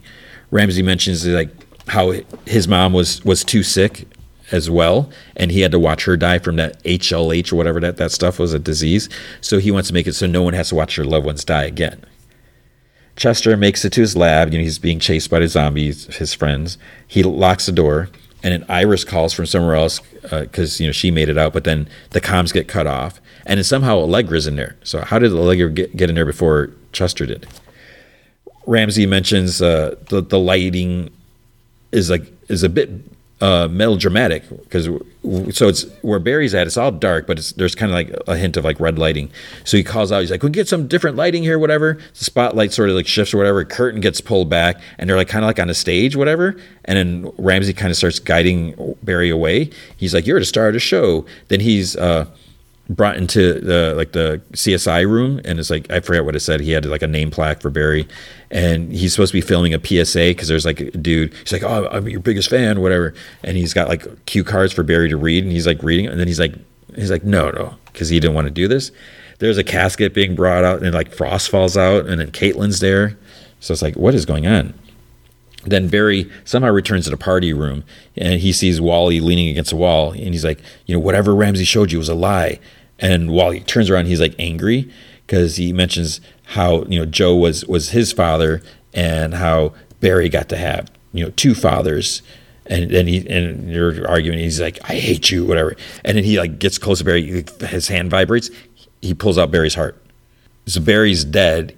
He wakes up on this forest, and you hear, "Oh, Barry, Barry, Barry, what have you done this time?" And it's Oliver. And then so they're on his like his Arrow Quest Island or whatever. Barry gets up and he's like, "It's like no, Ramsey's messing with my head." Oliver's like, "Barry, you need to calm down." And Barry's like, "No, you're not real." And he says that you know, Wally attacked him and killed him. Then he's like, "Is it really you?" And Ollie's like, "Yep." So they hug. Then he's like, "If you're here, then that means." And Oliver's like, "You're dead." He's like, "Why do you think I let you hug me for so long?" Barry says, "Then the whole world is in danger." Oliver's like, "Not just a world." He's like, "When I took on the power to Spectre, I thought it was just to create Earth Prime, but I was also making something else, a new multiverse to replace the other one. Barry mentions like Red Death, and Oliver's like, yeah, she's from Earth 4325. He's like, you've been naming them? He's like, well, you know, I got, got time. Allegra is about to get Chester, then the door opens and it's Khione. Before Allegra, Ramsey, whatever, can attack, Khione waves her hand and kind of freezes Allegra. She said she freezes like she froze the cells in her body or something like that. She, and Trust's like, "What'd you do?" And she's like, "The same thing I did to you know the others outside." Barry says to Oliver that he has to take him back, you know, because he's like, "You have the power of a god," and Oliver's like, "Not until there isn't a part of you that doesn't want to go back." Doesn't want to go? Doesn't not want to go back? Because he, he, couldn't stop thinking about all the people that they lost. You know, he he said that he fought a mad scientist and got three extra years of life or something like that. He's like, how is that fair? And they, talk, you know, more and more about all stuff like that. So Oliver gives this big speech about Barry being a guiding light and, and blah, blah, blah, stuff like that. And he's like, Are you ready to keep running? And Barry's like, Wait. He's like, You're not going to boot me again. He's like, That messes with the speed force. And Oliver's like, No. He's like, I'm not going to boop you. And it punches him in the face. Barry's back at the party room, like on the floor. And then Oliver is there in his Green Arrow outfit and he like helps him up. And Barry's like, "Oh, living hurts," and he's like, "Wait, you're back too?" Oliver's like, "It's only temporary." He's like, "I can be here when the multiverse is in danger." So then they go out looking for Ramsey.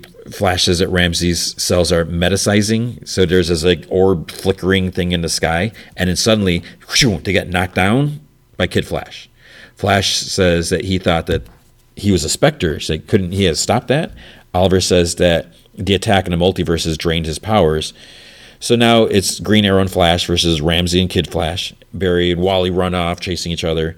Oliver says, You are starting to piss me off. Because he's all tough and everything with his whatever raspy voice. Ramsey says that his work could help with the multiverse. Then they could all group, you know, together and no one would have to die. Oliver says that the worlds don't belong to Ramsey. And Ramsey's like, You're right. They belong to them. And then several armed officers with riot gear, their eyes are all black, so they're under his zombie control. They have like shields. They come running up to, to Green Arrow.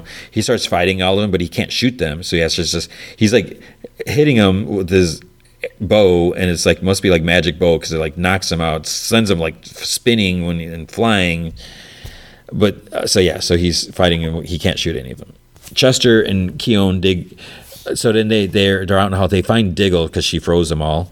Um, Khione touches him and then he starts to unfreeze and then he like throws up some black goo. And then she's like, that's all that she can manage. So I guess you know she's kind of drained too. Barry's chasing Wally. Then he says, he's like, I'm not going to fight you. And Ramsey says, you know, Wallace is gone. And Barry goes on about how he's sorry for everything. He's like, not just today. He's like, I'm sorry for the time where you felt you didn't matter. And it seems like it's starting to work. Like uh, he's starting to fight it. And then he thinks back, you know, there's lightning, whatever. And then he's free. They hug. Now let's go save the multiverse. So Green Arrow's still fighting dudes. Ramsey says, like, oh, that's impressive. He's like, let's see how you do against him. There's an explosion at his back before uh, Ramsey can do anything. Diggle shot him with like this bazooka. So Diggle's surprised to see Oliver, and Oliver's like, I can explain. He's like, it doesn't matter. Goes up to him, gives him a big hug. Ramsey's like, oh, how touching. So he says, then now he's like reformed. He almost looks like a giant tyrant from like Resident Evil. Flash and Kid Flash speed around him, and then somehow use lightning to like as chains to like hold his arms down to contain him. So Barry yells at Oliver, he's like, you know, take your shot, whatever. And then Oliver's like, Ramsey Rosso, you have failed this city. Shoots an arrow, then the arrow turns like into this green light, and it kind of washes over everything. It's just whoosh, everything. So it's it's over. Star Labs, everyone's back. Ramsey's like on his knees. He's like, "What did you do to me? I'm human again." And Green Arrow says that he cleansed the multiverse of his infectious cells, including the ones inside him. Ramsey's like, "Then then you've killed me too." It's like my HLH will return. Oliver's like, "Well, I took care of that too." Perks of being the Spectre. He's like, "This way, you get to be arrested like a regular criminal and rot to old age." So Ramsey's like, I was going to cure death. He's like, I was going to save the world. And Flash's like, don't worry, that's our job. So back at the party, but they're at Barry and Iris's loft now. He uh, thinks about what he did. You know, he can't believe he's here. He says that he, you know, Oliver says he's allowed when the multiverse is in danger. Then Khione says, "It was you. You were the voice that said to go back to Star Labs so I could save Diggle." And he's like, "You're connected to the natural world, so you were able to use your powers to expel the unnatural out of Diggle." And Diggle's like, "Okay, so now what?" And Oliver's like, um, wasn't there a party happening? Iris talks to Wally later, you know, because Barry told her what Ramsey showed him. She mentions, you know, looking inside you, you know, the guilty's feeling, you know, all this blah blah blah. She's like, that's the philosophy all the Buddhas, whatever. And he like looks at her, and she's like, what? She's like, I read your long ass emails. So then he's like, oh, whatever. He's like, you're gonna be the best mom, and she's like, you're gonna be the best uncle. And he's like, yeah. Oliver talks to Diggle. Diggle says that Lyla wants him. He gets a text where Lyla wants him to go back to debrief her, and he's like, "So, are you gonna go see her this time?" And Oliver says that his powers came with rules. So, like him and Fel- Felicity, their destiny has been written. And he like he points to his wedding ring because he's still wearing it. Diggle says he's like you'll be proud of her. It's like the kids too. It's like William's in college, and Mia can climb a s- salmon ladder with the best of them. Then he says that or Ollie's like, yeah, I, I, know. He's like, I'm keeping an eye on them, on you too. And we see a flashback with the, the green cube thing that uh, John had. Oliver's like, that cube was designed to tempt you, but you did the right thing by rejecting it. Now, all of your brightest days are ahead of you. so is that supposed to be because it was we all thought it was like a Green Lantern ring? And Oliver's like, they're also all your brightest days are ahead of you because they'll be spent with your family.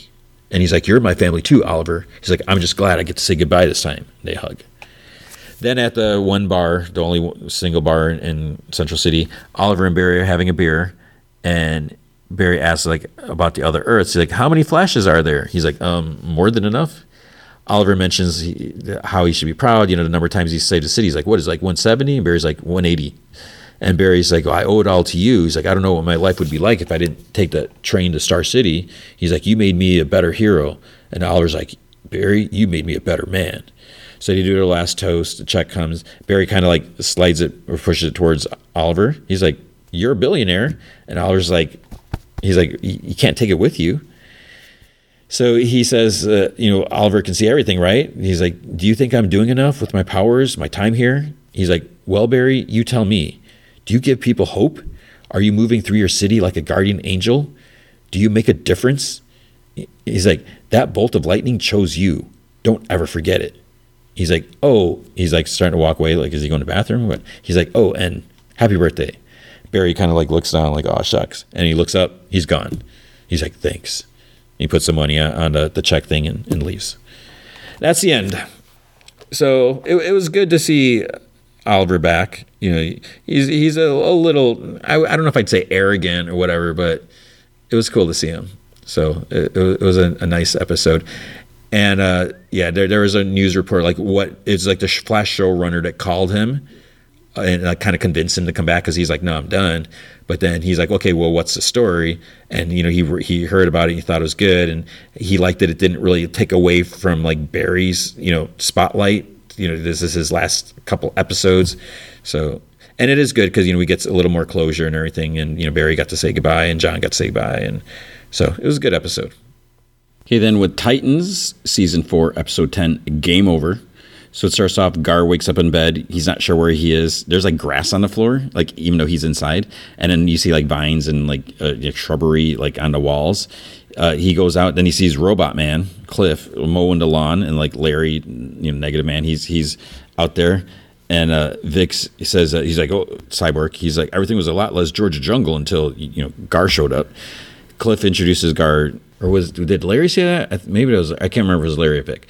But then because uh, Cliff introduces Gar and Vic to each other. He's like, "There's a 50-50 chance that you'll you'll kill each other." So Gar extends his hand, and Vic like changes his hand into a cannon, which is like, "Why are you such a jerk?" So Cliff asks, "He's uh, you know he's like." So how come you know we've been mowing Mother Nature's bush for the past 72 hours? And Larry's like so wrong. He's like also it's, it's not just the, that the house is blooming. Vic's like it's not our house, and Larry's like and just to make you know the madness complete, there's apparently no way out. And Vic's like, so, and he answers broccoli top. He's like, it's just so rude to him or whatever. And I, it, it doesn't seem like they they have a really like their friendship enough to that call, call, each other names like that, whatever. But Gar like looks at some plants growing in the wall and where he's like, I'm not sure where we are. So even though he just did all that stuff with the red, it's like he, he he's just seems like so like he's forgotten stuff or confused. And Metropolis, Connor, Sebastian, they're still at that restaurant at the table. Connor says that, you know, he's taken over LexCorp, and Sebastian's like, well, good for you. And Connor's like, could be good for us. He's like, wouldn't you like a, a morning where May Bennett's marionette strings aren't pulling you out of bed, you know, walking you to where she wants you to go? And Sebastian's like, you don't know anything about me. And Connor's like, well, I know you haven't blown that horn and brought Trigon into the world, and I know that your May Bennett suicide bomber, and once she straps you with her hatred, kicks you into a, a shopping mall, watches explosion, and nothing of you remains. Sebastian just like looks down, kind of looks uses X-ray vision to see like what's in Sebastian's like little notes, like his folder thing. He's like, that's programming code. And Sebastian gets like a little flustered and puts his hand over it, like that's gonna do anything. Connor's like, you know what we call the things that we keep in a little private book that we don't want others to see? We call those dreams. He's like, What's your dream, Sebastian? He's like, I wanted to create something that would bring the whole world together. I wanted to make games. And he's like, It sounds ridiculous now, doesn't it? Connor's like, No, it doesn't. He's like, Join me at LexCorp. Whatever's in that book, I can make it a reality. He's like, I don't dream anymore. And Connor's like, Sebastian, I'm here. I'm asking you what you want. When was last time someone did that for you? Has May Bennett ever done that for you? Connor like like downs his drink, gets up. He he tells Sebastian to consider his offer. He gives him like a card with his you know number under. He says, you know, if you want to believe in dreams again, you know, give him a call. So it's just, it's just a black card. It says Connor Luther on it with his number or whatever. Then at nighttime, Sebastian goes up to May and she's like, You're late. He says that he thought if they were going to change the world, he might have time to grab a cup of coffee. And she says that they're at the end of the journey. She's like, Blow the horn and your father will arrive. Sebastian's like, You never asked me what I wanted. He's like, How come you never asked me what I wanted? He's like, we don't need to summon Trigon. He's like, I have power. She like laughs and she's like, she's trying to hold it in. She's like, you have power. He's like, yeah. She's like, Oh, you're nothing. Without Trigon's power, you will always be nothing. He's like, Nothing? I gave you destiny, and now you want to shame me? Pathetic child. And she kind of like shoves him. He's like, Don't, mother. And she's like, Don't call me that. My son would not be a coward. My son would embrace this power. He's like, I'm trying. I'm trying. He's like, What do you want from me? She says that he's so desperately, disgustingly weak. She asks him, He's like, Are you going to cry? Are, are you crying? Is Are you crying right now? And she's like, Piss yourself and cry all you want. But tonight you're going to use that horn and you're going to bring him back to us. And he turns and screams. He's like, No. And he unleashes some powers at her. And then she starts kind of like, she catches on fire. She goes on flame. She starts screaming. He like watches. He's concerned at first, but then he, the, as the flames overtake her, then he just turns and runs, and she's just like totally consumed by flames. Connor is explaining why he's formally taken over all of LexCorp operations as a new CEO. He's doing like a press conference. He says that you know Lex. So he says some stuff like Lex consider him his son. This is inheritance. There's a new direction. He's expect to see LexCorp's influence grow across the globe. And Sebastian's sitting with some others. At, like I don't know if it's like the board of directors or something like that, but he's like behind Connor. Connor mentions like technical innovation that brings the world closer instead of tearing it apart. Clean energy, ending starvation, disease, and poverty. Then he starts like t- taking questions. The Titans at Star Labs are, are watching the, the press conference as well. Rachel comments about him teaming up with Sebastian, and Dick says that you know maybe he's working an angle, you know, because he's he's too smart to just you know fall in with him. Bernard says that he well he does do the whole ball-headed, charming psychopath thing very well, and Tim's like, what if you know, is he working with Sebastian? He's like, are they going up against Connor too? Dick says that you know Bennett offered Sebastian Armageddon. What did Connor offer him to get him up on that stage? Corey wonders like what's worse than Armageddon, and Rachel suggests that they go to LexCorp. Uh, you know, Connor would have to decide which side he's on. Dick looks at Corey and they're kind of silent, and Rachel's like, "What?" Dick just like looks back at, at Rachel and she's like, "Are you shutting me out?" And he's like, "We're protecting you." because he mentions that when Sebastian cut her with a knife, you know, he got cut too, whatever. So whatever happens to Sebastian happens to her. She's like, yeah, in that town. She's like, we're not in that town anymore. Corey's like, we're your family. We're deciding not to take that risk. Rachel says that Sebastian's her family too, that they have the same father, the same blood. All of this happened because of her, because what she is. So if she has to die to stop this, it's better her than than Corey. Dick says, well, maybe no one has to die. Bernard suggests that maybe there's a way to sever the connection between them. And Tim mentions that, you know, they did break a town free from a magical curse, so there has to be a way. Rachel's she's kind of like looking frustrated. It's like you guys don't know what you're talking about. Bernard says that, you know, magic is just science that they don't understand yet. And Rachel says, except when it's not, when it's genetic. She's like, you can't just recode DNA with a spell. So she's like, please let me help. And Dick's like, I have to make a call, long distance. And he just like starts walking out of the room. Rachel's like, what the fudge is long distance? And Corey's like, I don't know anything that you don't. He's like, I'm to go do some prep for baby Luther. And she asks Rachel to, you know, keep an eye on LexCorp. So Corey walks down the hall and then she decides to open this door and it opens to an overgrown hallway where the Doom Patrol are. You know, Larry's like, the door. And Cliff's like, no, because it's about to shut behind her.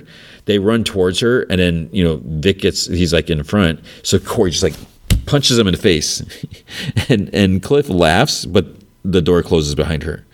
So the the punch like hurt um, Vic, and he like kind of looks at her, and he like stumbles back a bit. There's like a seat in the hall, and she's confused. She's like, "Do I know you?"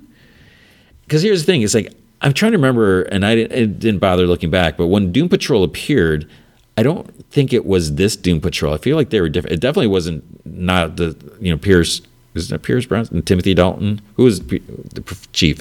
But anyways, she's like, "Do I know you?" Then Gar calls from around a corner, and they both laugh. They see each other. Then he asks if she remembers Larry and Cliff, and then she's like, and or he's like, "Your fist met Vic's face already," and she's like, "Oh, I'm sorry." And Cliff's like, "Oh, it's fine. It happens all the time." And Vic's like, "Yeah, forget about it." So Corey asks her, she's like, "Where are we?" He's like, "Oh, we're in my house, but we're not." but we are? And he kind of shrugs. And she's like, I'm going to need you to make 100% more sense. Larry's like, well, join the party. He's like, you know, not making sense is kind of how they roll around here. And Corey's like, thank you, but we can't stay. Vic says, like, sure you can. And Gar is like, sorry, Corey, we're trapped here. And he just kind of chuckles. Connor shows Sebastian's big room that he calls a programmer's playhouse, courtesy of the new LexCorp. So the worker bees have already been implemented, they've already put in his code. So assets have been built. Once Sebastian reviews everything, they instantly distribute to anything running Lex OS. So from there, word of mouth takes over. If your game is viable, he's like, I don't see a limit in consumer adoption. Sebastian repeats, if the game is viable. Connor's like, we can lead consumers to a game, but we can't make them play it. He's like, even corporate America has its limits. So then Sebastian's like, if it fails, what then? I'll be a laughing stock all over the world. And he's like panicking. Connor's like, failure is what happens when we stop making attempts. If it doesn't succeed, we iterate and we try again. Sebastian asks if he can have a moment. You know, it, it's all a bit overwhelming. So Rachel's walking out of hall and it's like, okay, is she gonna go to the Doom Patrol place, whatever? But Dick calls out to her, and she's like, I'm not that little kid at the police station. She's like, I don't need you to bring your jacket for me and tell me everything's gonna be okay. He's like, didn't bring a jacket. So she like kind of stops walking. He's like, but I did bring this. He shows her like something with, with like a pentagram on a tablet and says it's a, the clavis noctum or something like that. So in, in English, it means like the key of the night. He's like, she, or she's like, "This is black magic," and he like nods. He says that he's he's like, "I spoke to my friend in London. He thinks this ritual might help it find its inner evil and give it a physical form. It's like a form that can be destroyed." So she's like, "So you want to use this to break my connection with Sebastian?" He's like, "I wanted to give you the choice." She's like, "Black magic's not like me. It's it's something different. It's something darker. It's the the kind of thing that requires a price." And Dick's like, "Like I said." it's your choice. So she's like, this is uh, this is just you and me, okay? It's just the other Titans can't know. It's just a side of me that um, I don't really want them to see. And Dick's like, they won't know, I promise. Then Sebastian, he's thinking back to his conversation with his mom. You know, she's telling him he's nothing. He puts his hands over tablet and he says, Azarath, Metron, Zinthos. Screens go red and starts flickering. Connor goes into an office. At first, I thought it was like Lex's old office or like that, because uh, there's like a picture of some lady or something like that. Um, then I realized it's Sebastian's grandma or whatever. And there's just like this wavy statue thing that was on a desk, which again, this is when I thought it was on Lex's death. He goes to pick it up, but it won't budge. And he, he tries both hands. He struggles, but like he can't even move it. Then he uses heat vision on it. He's like groaning and panting, and it's just like kind of smoking or something like that. Then he hears Sebastian's voice like Sebastian Sanger, God of Games, has a nice ring to it. So then he's like, sucks up the heat, and then Sebastian walks in. So it's it's his office, and Connor's just like sitting on a couch reading magazine. He's like, "Oh, you know, sorry for invading your office. It's like it's the only room where people don't bother me." And so that thing on the desk it was the horn, and again, I had no idea I guess I haven't been paying attention. I don't know. He asked Sebastian if he's feeling better, and he's like, "Fantastic." He's like, "Are we really doing this?" And Connor's like, "Just say the word." He's like, "Yes." He's like, "Excellent. Soon Sebastian Sanger will make himself known to the world. Now I should get out of your office." And he's like, "Oh, Connor, you don't have to worry about my mother anymore." He's like, "I'm not. If she's out of your way, then you're better off." And Sebastian's like, "No one has ever let me choose my own path until now." He's like, "Thank you." And Connor's like, "To the future, to the future." He's like, I'll prepare us for lunch. Back at the mansion, Larry's doing some topia- topiary. He's like trimming like this giant giraffe. Corey sits next to Vic. She's like, sorry about hitting you. You know, she thought that he was attacking her. He's like, oh, it's totally understandable. He's like, you got one hell of a right hook. And she like laughs. Gar says that, you know, they wind up punching people a lot. Then she goes up to Gar because, you know, he goes over by this like arcade game. And she's like, so this is the red. He's like the dimension of pure life, kind of like the living soul of the universe. And she's like, okay, and it stuck us in Doom Patrol's house. And she's like, Gar, Gar, because he's like distracted by this video, this arcade game. And she's like, why are we here? And Gar's like, the red has a will of its own. It, it doesn't tell you directly what it wants. You have to figure it out. And she's like, great, okay, that's great. She lets out aside. She's like, what's up with the spooky arcades? And he's like, yeah, I I don't know. He's like, I've never seen them before. And she's like, Gar, Sebastian is worse. Everything is a lot worse. Every minute we stay here is another minute closer to. And then he like pulls her aside. He's like, the red showed me things, things I needed to see about Niles Caulder. And she's like, the doctor saved your life? And he's like, he didn't save my life. He created the virus that killed my parents. The red wanted me to accept it, to find balance. And Corey's like, she's like, I'm so proud of you and happy to hear that. But is that why you brought me here? To tell me that? He's like, no, I, I didn't. I'm assuming the red did. Maybe there's something you need to balance. And she says, she's like, I don't have time to find balance right now. She's like, I didn't kill Sebastian when I should have, and now he's winning. You know, so she's like, I need you to, to get us out of here. He's like, I can't. And then Cliff comes in. He found tennis rackets. Tennis, anyone? And and this, you know, it's the same uh, Cliff and Larry and Vic from the regular Doom Patrol show. So it's just uh, so good. Um, Dick and Rachel go to this like old warehouse. There's this like this cloak person making this big salt circle, and Rachel's like, "Can we trust him?" But it's actually it's a her. And Dick says that this is who he was told to find. So he's like, he says not to worry. He won't let anything happen. The lady starts speaking Italian, but something must happen. She's like, our British friend said you were a protector.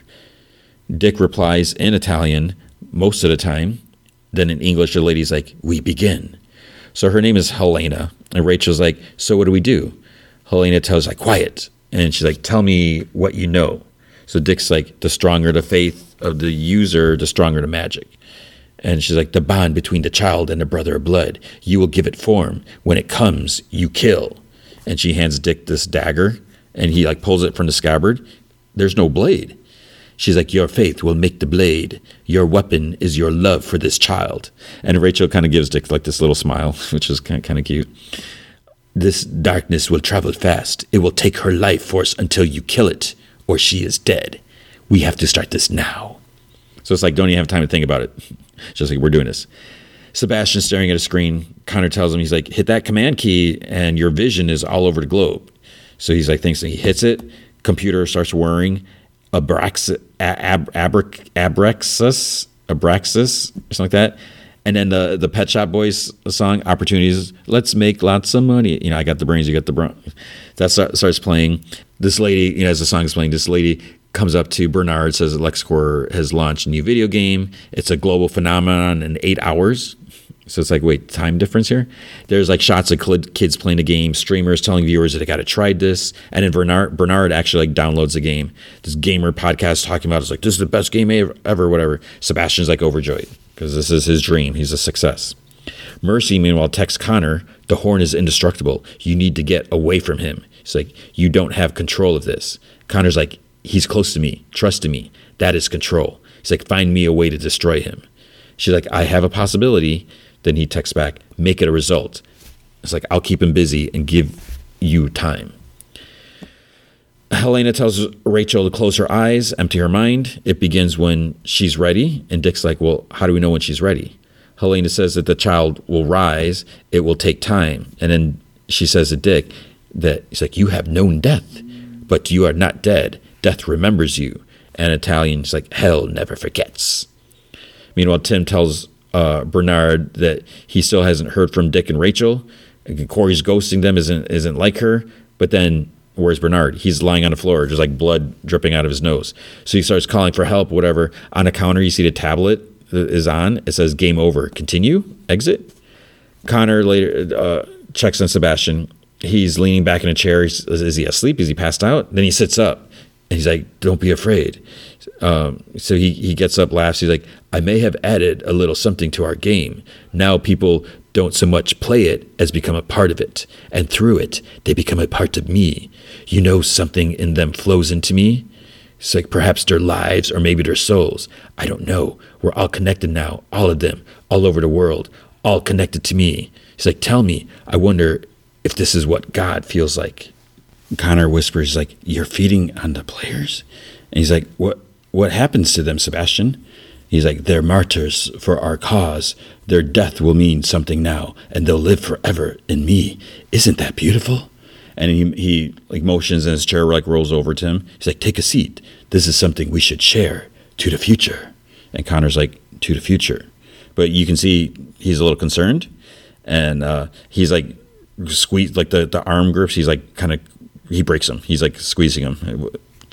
Rachel is starting to float, so Helena's like, Speak it now. Dick approaches the circle. Into the light, I command thee. And she's like, More. Into the light, I command thee, more. He repeats it louder. And then Rachel falls. She starts convulsing and twitching, and she's kind of like glitching and stuff like that. So then uh, she crawls to the edge of the circle and she like vomits. And then it like kind of oozes and there's like this black and it like crawls past Dick, turns into this person, this like white faced dude. He's like screaming, and Dick pulls out the knife, but there's still no blade there. So he tries punching a dude, but it doesn't really, it has no effect. Then he starts walking toward Rachel's, like screeching. Dick tries again from behind, but then it like grabs his arm as he like swings a punch, and it flings him back. He goes flying.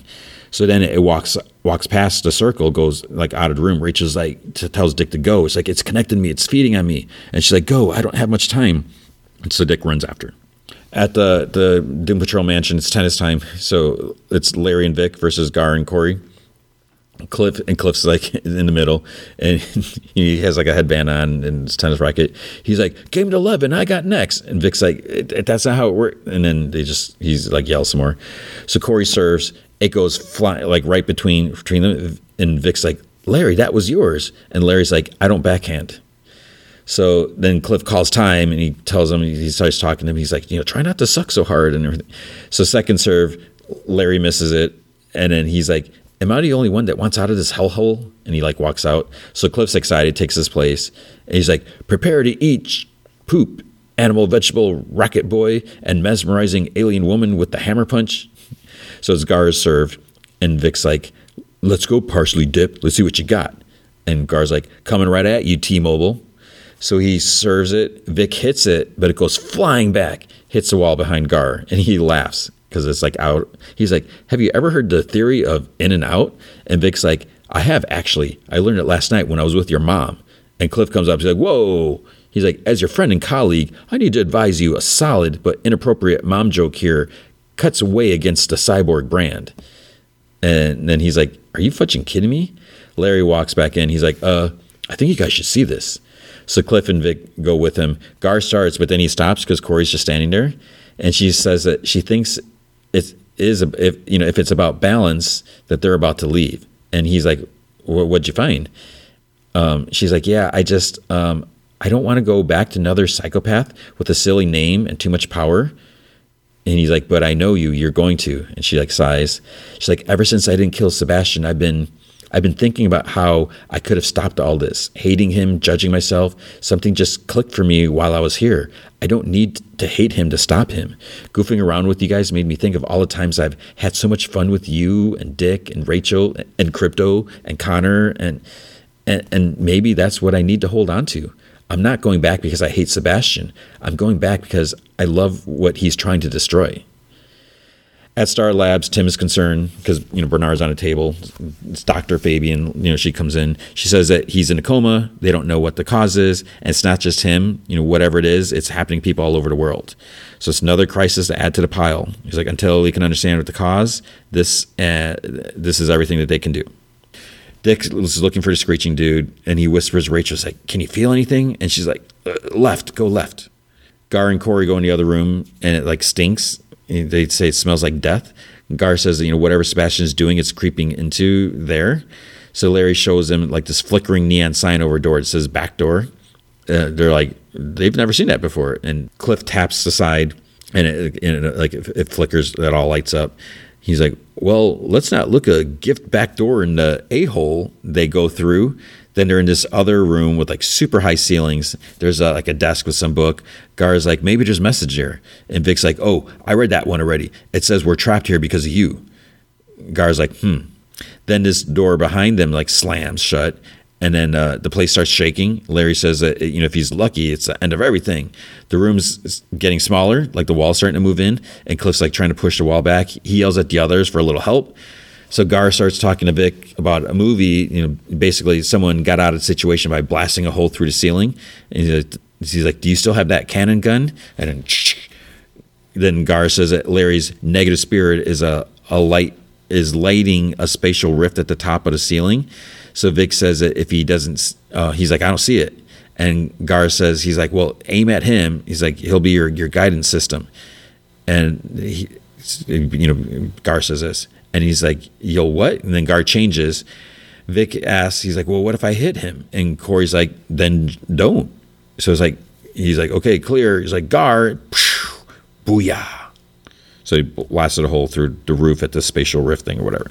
So Gar and Corey are back at Star Labs. We don't see Doom Patrol, so I guess they got back. Gar is um, about to throw up, and he's like, we're, we're, back." So they walk, and then Tim comes up behind him. He's like, "Hey, look, look who I brought with me!" And then he hugs Gar. Corey asks like, "What's wrong?" And Tim says that he knows what Sebastian and Connor are doing. So Tim explains to them, he's like, every game has pathing it's like the ghosts in Pac-Man moving along a set course. You know, you push a long block in Tetris, whatever. He's like, but this game's player icon always makes this pattern. It shows up on the screen. It's like this cube with a circle, and there's like an X inside with these others. Gar recognizes it. He says it was at the Temple of Azarath. So Corey's like, Sebastian created a game that's also a spell. Tim's like, more maybe more like a ritual. It's like the players don't know it. You know, Bernard didn't know it, and he's like, I think it's killing people. Dick is still looking for the creepy, evil essence dude. He sees like some black sludge on the wall. Then he, um, the dude is suddenly behind Dick, but he doesn't hear him or anything like that. Rachel's able to call out from where she is, and she's and she's like, "He's behind you." So Dick spins around, but the dude's gone. Then he sees like some black sludge like go down a drain on the floor, and it comes up by this other drain, you know, closer to Rachel's circle. Sebastian, meanwhile, says that Connor he noticed that they only push the game out to players over 18. He's like, we can't leave, leave anyone out, Connor. This is too important. So Connor sees on the screens a database of children with purchase access to Lex OS. Sebastian comments like LexCorp has excellent collection data on all its customers. So he tells Connor that he's like, I was always left out as a child, and I'm not going to let that happen to anyone else. And he's like, Suffer little children to come unto me and forbid them not. Tim says the Star Labs can brute force hack into LexCorp and corrupt the servers. He's like, that way they can delete the game from any device connected to the internet. Then he stops and sits back. And Corey's like, what's, what's up? And Gar's like, he's waiting for you to give him permission to do it. Because Tim's like, technically, we'd be committing cyber warfare against a private corporation. And that's a felony. She's like, well, Sebastian is killing the world with evil Donkey Kong. Break the law, Tim. Connor and Sebastian are still like standing face to face, and then the computer starts beeping, and there's a security alert uh, uh, comes on the screen. Connor sees what's happening right away. He's like, "There's an external attack on on the server," and Sebastian's like, "By who?" Connor like starts typing some stuff. He's trying to triangulate the source or whatever like that, but he can't figure it out. Sebastian's like, "It doesn't matter." He's like, "I'm going to give the cybersecurity a little boost." So now Tim has a access denied message says the security is blocking the brute force Gar says, or Connor and Sebastian are catching on and stopping it. Corey is like, Are you positive that we can't just stop it by me blowing something up? They just kind of like look at her. She's like, Okay. Tim says that, you know, only if there was like some sort of back door through Lex's security. Gar kind of chuckles at that. And Corey's like, Well, you know, whatever, give it a shot. Because that was the back door sign in the red. Sebastian is like standing in front of computers, concentrating. Connor's like behind him. He's still holding his apple that because like he's been eating a lot of apples, and Sebastian like called the apple to him and gave it to him, whatever. So he's holding this apple, and then he like opens his hand, runs back to this terminal, super speed. The apple's still like floating in the stair, hits a bunch of stuff in the the computer, whatever. It gives some sort of access, then zips back to where he was standing. Apple didn't even move an inch, and he takes a big chomp out of it. So Sebastian didn't notice that he left or anything like that. He just like turns around. He's like, "You chew very loudly," and Connor just like sh- kind of shrugs. So Tim's able to get in now. He starts deleting the game. Deletion in progress. At the warehouse, the creepy dude is able to enter the circle. He picks Rachel up by her throat. Dick comes up to him, pulls a knife out again. It has a blade now. So he tells him, he's like, get away from her. The dude leaps at, at and starts choking Dick. Then he like thrusts a knife in him and it hurts. He like pulls it out and Dick kicks him and sends him flying back. And He just like turns the ooze and whoosh, he's gone. Sebastian now he screams and the screens are all ecstatic and he's like, "It's all gone. My game, my powers." Dick checks on Rachel, and she asks, uh, "You know, when does she get to meet his friend?" And Dick's like, "He's not the kind of friend that uh, you'd want to have." So I don't know if they're talking about Constantine or someone else. Sebastian falls to his knees. He's like, Rachel? And Connor's like, What about Rachel? Sebastian's like, I can't feel her anymore. I can't feel. And Connor just like puts his hand on his shoulder. He's like, I'm sorry, Sebastian. And then he's like looks at the screens. So obviously Connor gave them access so they could do this. Tim is uh, back by Bernard's side. Rachel's there and he says that they still don't know if he's going to recover. And she's like, millions of people would be hurt if you hadn't destroyed Sebastian's game. She's like, Tim, you stopped him. He's like, then why do I feel so powerless? Dick and Gar are reunited. They hug. Corey mentions Connor is still right next to Sebastian. They don't know what he's planning. And Dick says that he had a look at the event protocol for Tim's hack. He's like, we didn't break their security. Someone over there let them in. And she's like, Connor? Dick's like, I think that the new CEO of LexCorp is on our side. So Mercy texts Connor, I found a way to destroy them, Mr. Luthor. And and she says that like like with quotes, like in a second text. So he doesn't reply, he just like sits at his desk. Then we see a morgue, there's a bunch of body bags. One body bag starts kind of shaking, an arm busts through. It's Mother Mayhem. She's like all toasty and crispy, and she whispers, Sebastian. Sebastian sits up with a gasp, and then he kind of hears her voice. You know, it's, her, it's probably memory. I don't think she's saying it now, but it's uh, without Trigon's power, you will always be nothing. So he still has the horn sitting on his desk, and that's where the episode ends. So we'll see.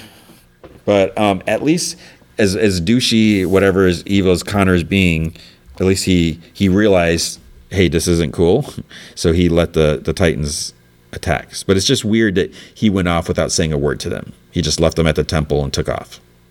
All right, then I just want to talk a, a little bit about All Star Superman, uh, the, the 4K Ultra HD release. So this is a movie from what was it? Was it 2011? Pretty sure that that was a the when it came out. It's it's it's, it's a great movie.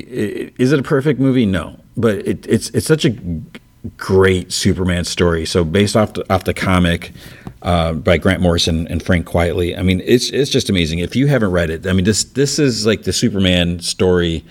If like you have a friend or someone who's interested in the characters, but like you never read, doesn't know what to begin. You hand them a, the trade of you know All Star Superman, and it's just it's it's such a, a, a great story, which I, I, think I've said that already a bunch of times. So the movie adaptation, they they did a really good job too, but obviously to cut it, you know, they had to cut it down. It's only seventy eight minutes, which.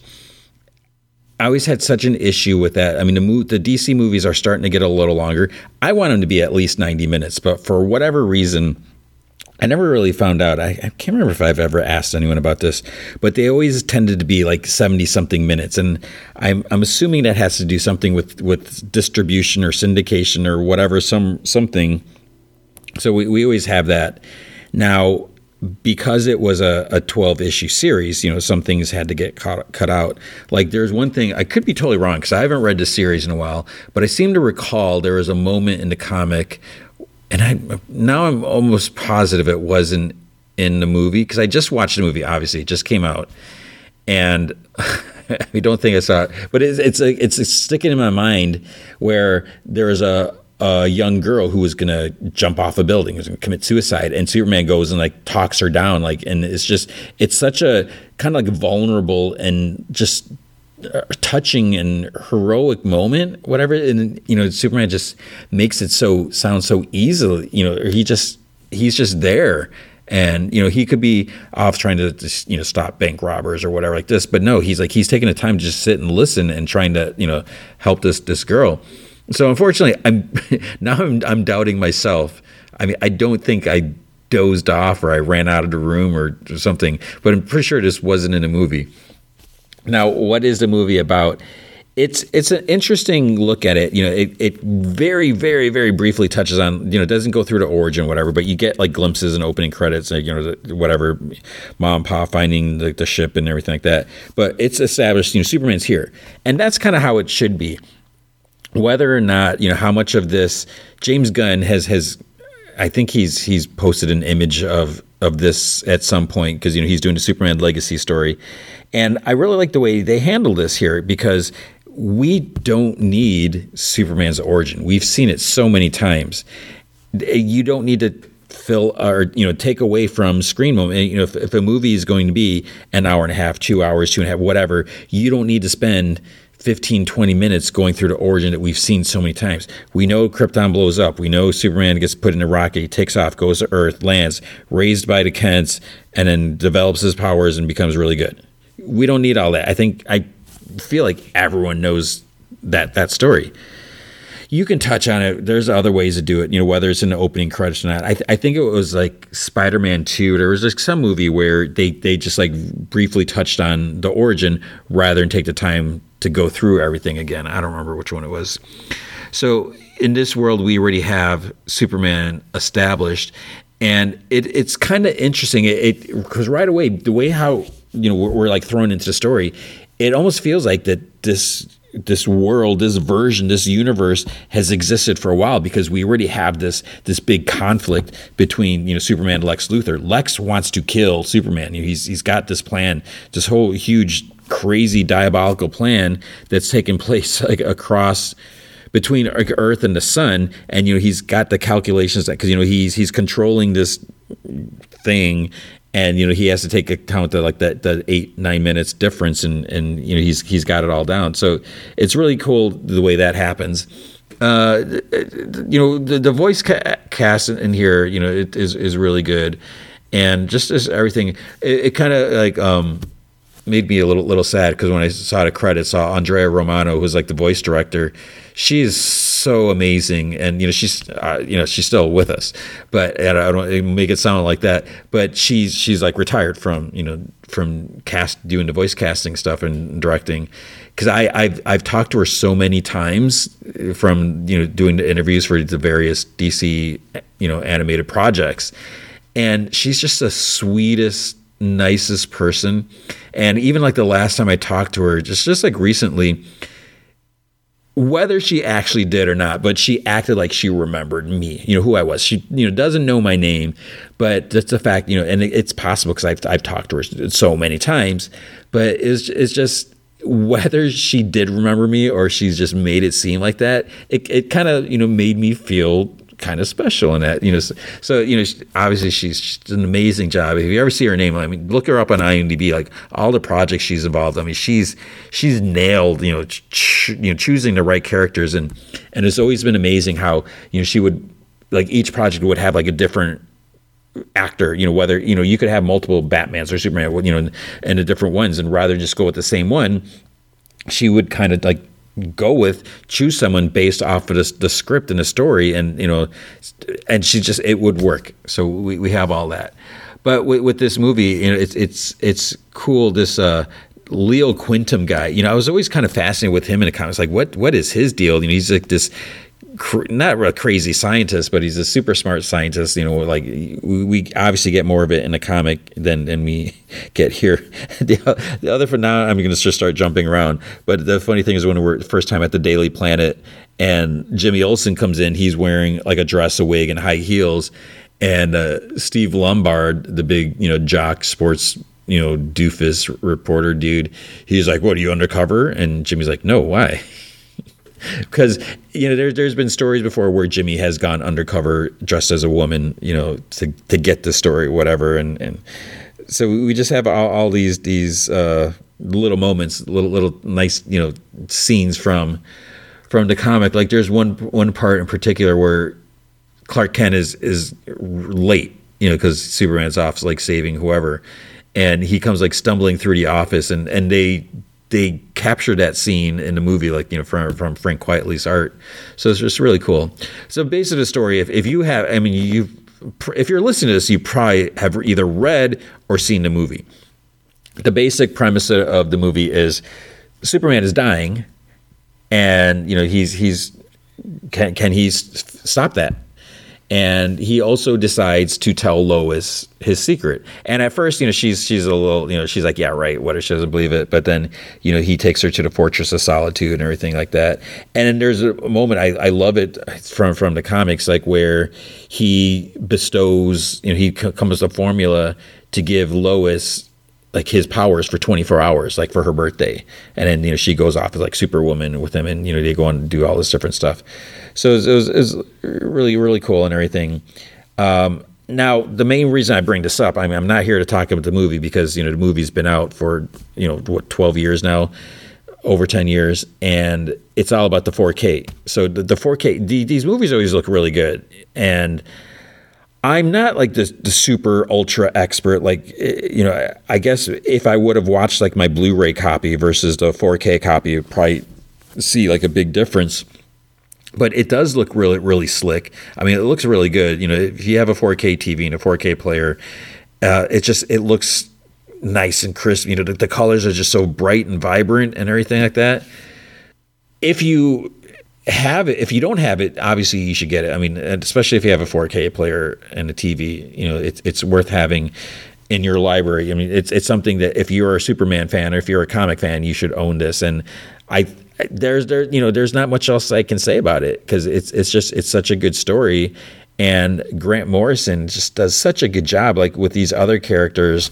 Uh, you know, there's there's Samson and um, Atlas, I think was the other guy. Yeah, and uh, you, know we just see these different things going on, and then there's a you know a couple Kryptonians that, that show up, and um, it's just it, it's so weird. Just I mean, what goes on in the mind of Grant Morrison? How he just comes up with all this stuff, and and you know because he's always a type. If if and now again I'm I'm going off on a tangent where you know so many times he'll he'll take some super obscure character and then you know bring him back to life and do all this stuff and then you know you're like oh who's this new character and you say all this stuff? And you're like wait this is a character from like the 1950s or something like that and he just like did all this stuff.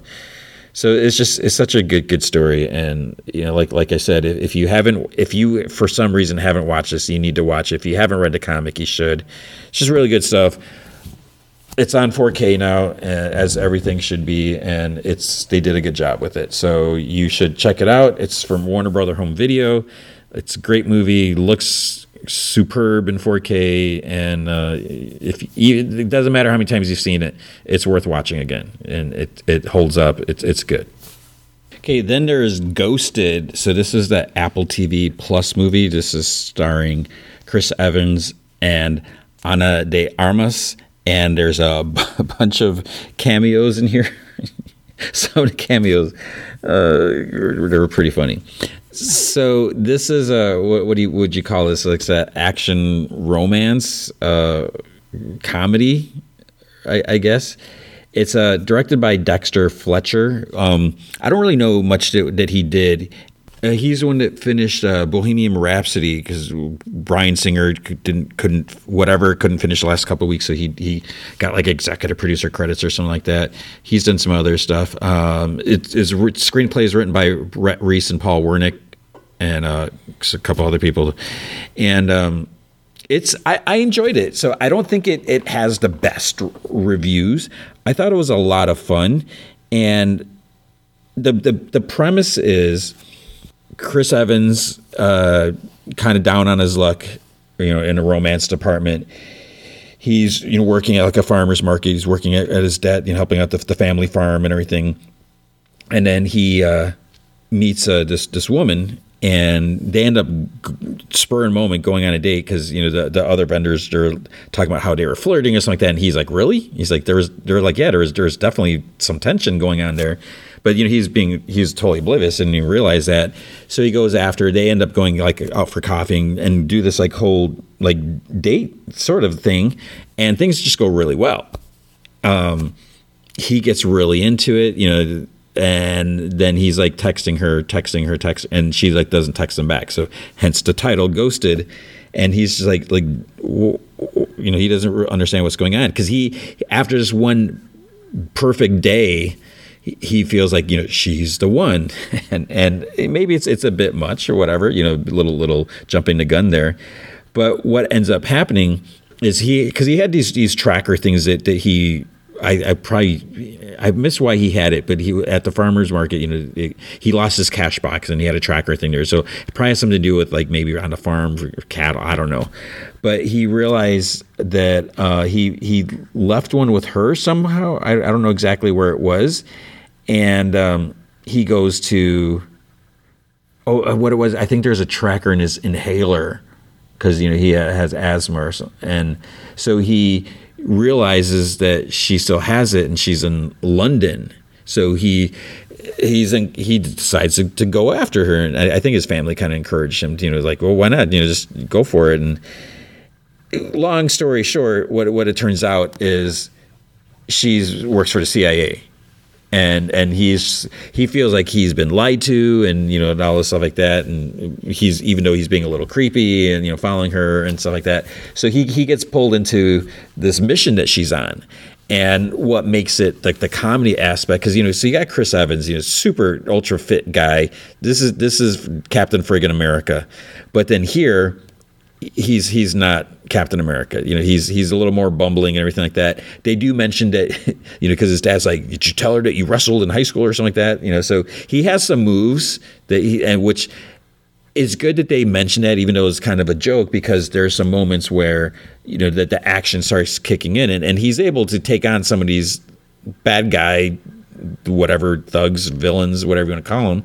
And you know he's like able to flip some over and, and kind of hold his own. You know he he's not wiping the floor with everyone. He's not an unstoppable machine, but he's able to kind of do his part, even though he's not you know the super spy. You know whatever. And uh, Ana de Armas, she's she's just amazing, and you know, if, if, you saw her in a No Time to Die, the James last James Bond movie, you know, she she showed what she's capable of. I mean, I, I, thought that little moment, I loved that part in the movie, and I loved her character, and I was bummed that she had such a small role in that movie.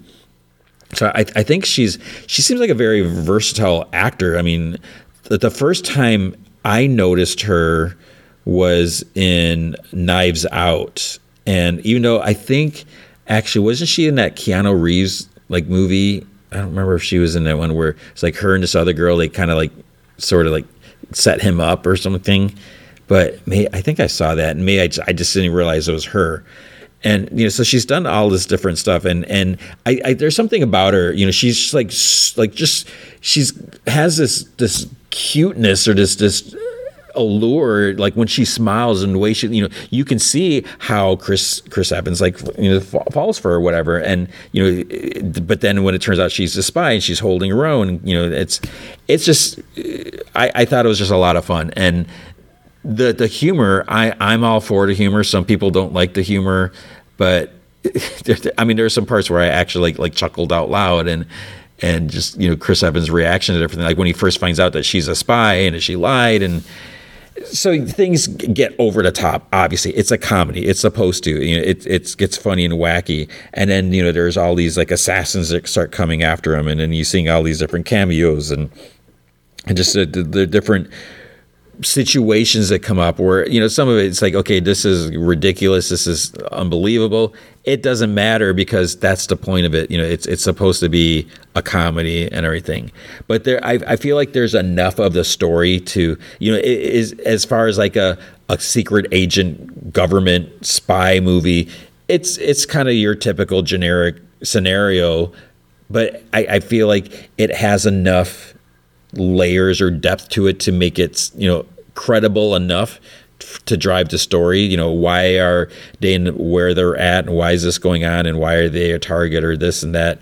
I, I feel like that there was enough there to it's like okay yeah that that's fine. And and again you know some things are a little ridiculous a little too much but I, I, just thought it was a lot of fun. And just the fact that you know switching it because usually in these movies it's the dude that's like the super spy and the woman who's like the damsel in distress. And here it's it's the opposite. You know Chris Evans is a damsel in distress even though he's doing okay. You know he, he one day he gets captured he ends up kind of getting tortured and stuff like that and and he's like kind of flipping out. He's like you know my my uh my passport's in my bag and you'll see i'm not a spy or whatever you know? So it, again adding to the humor. So i i th- thought they just they did a really good job with it and it, it's it's it was fun it was entertaining and I think you, you have to go into it with that mindset. You know, you this isn't going to be a pure spy movie. This is a, a comedy romance spy movie. And you know there there is action. There's you know plenty of stuff going on here, but you you have to be in a, in the mood for that. You have to realize that there's going to be some things where they are stretching. You know whatever your your sense of disbelief. You know all, all that stuff and but that that's okay because it, it that's what makes it fun, fun and wacky, and uh, you know enough semi kind of serious moments uh, a little bit, and you know there is definitely dangers and threats involved.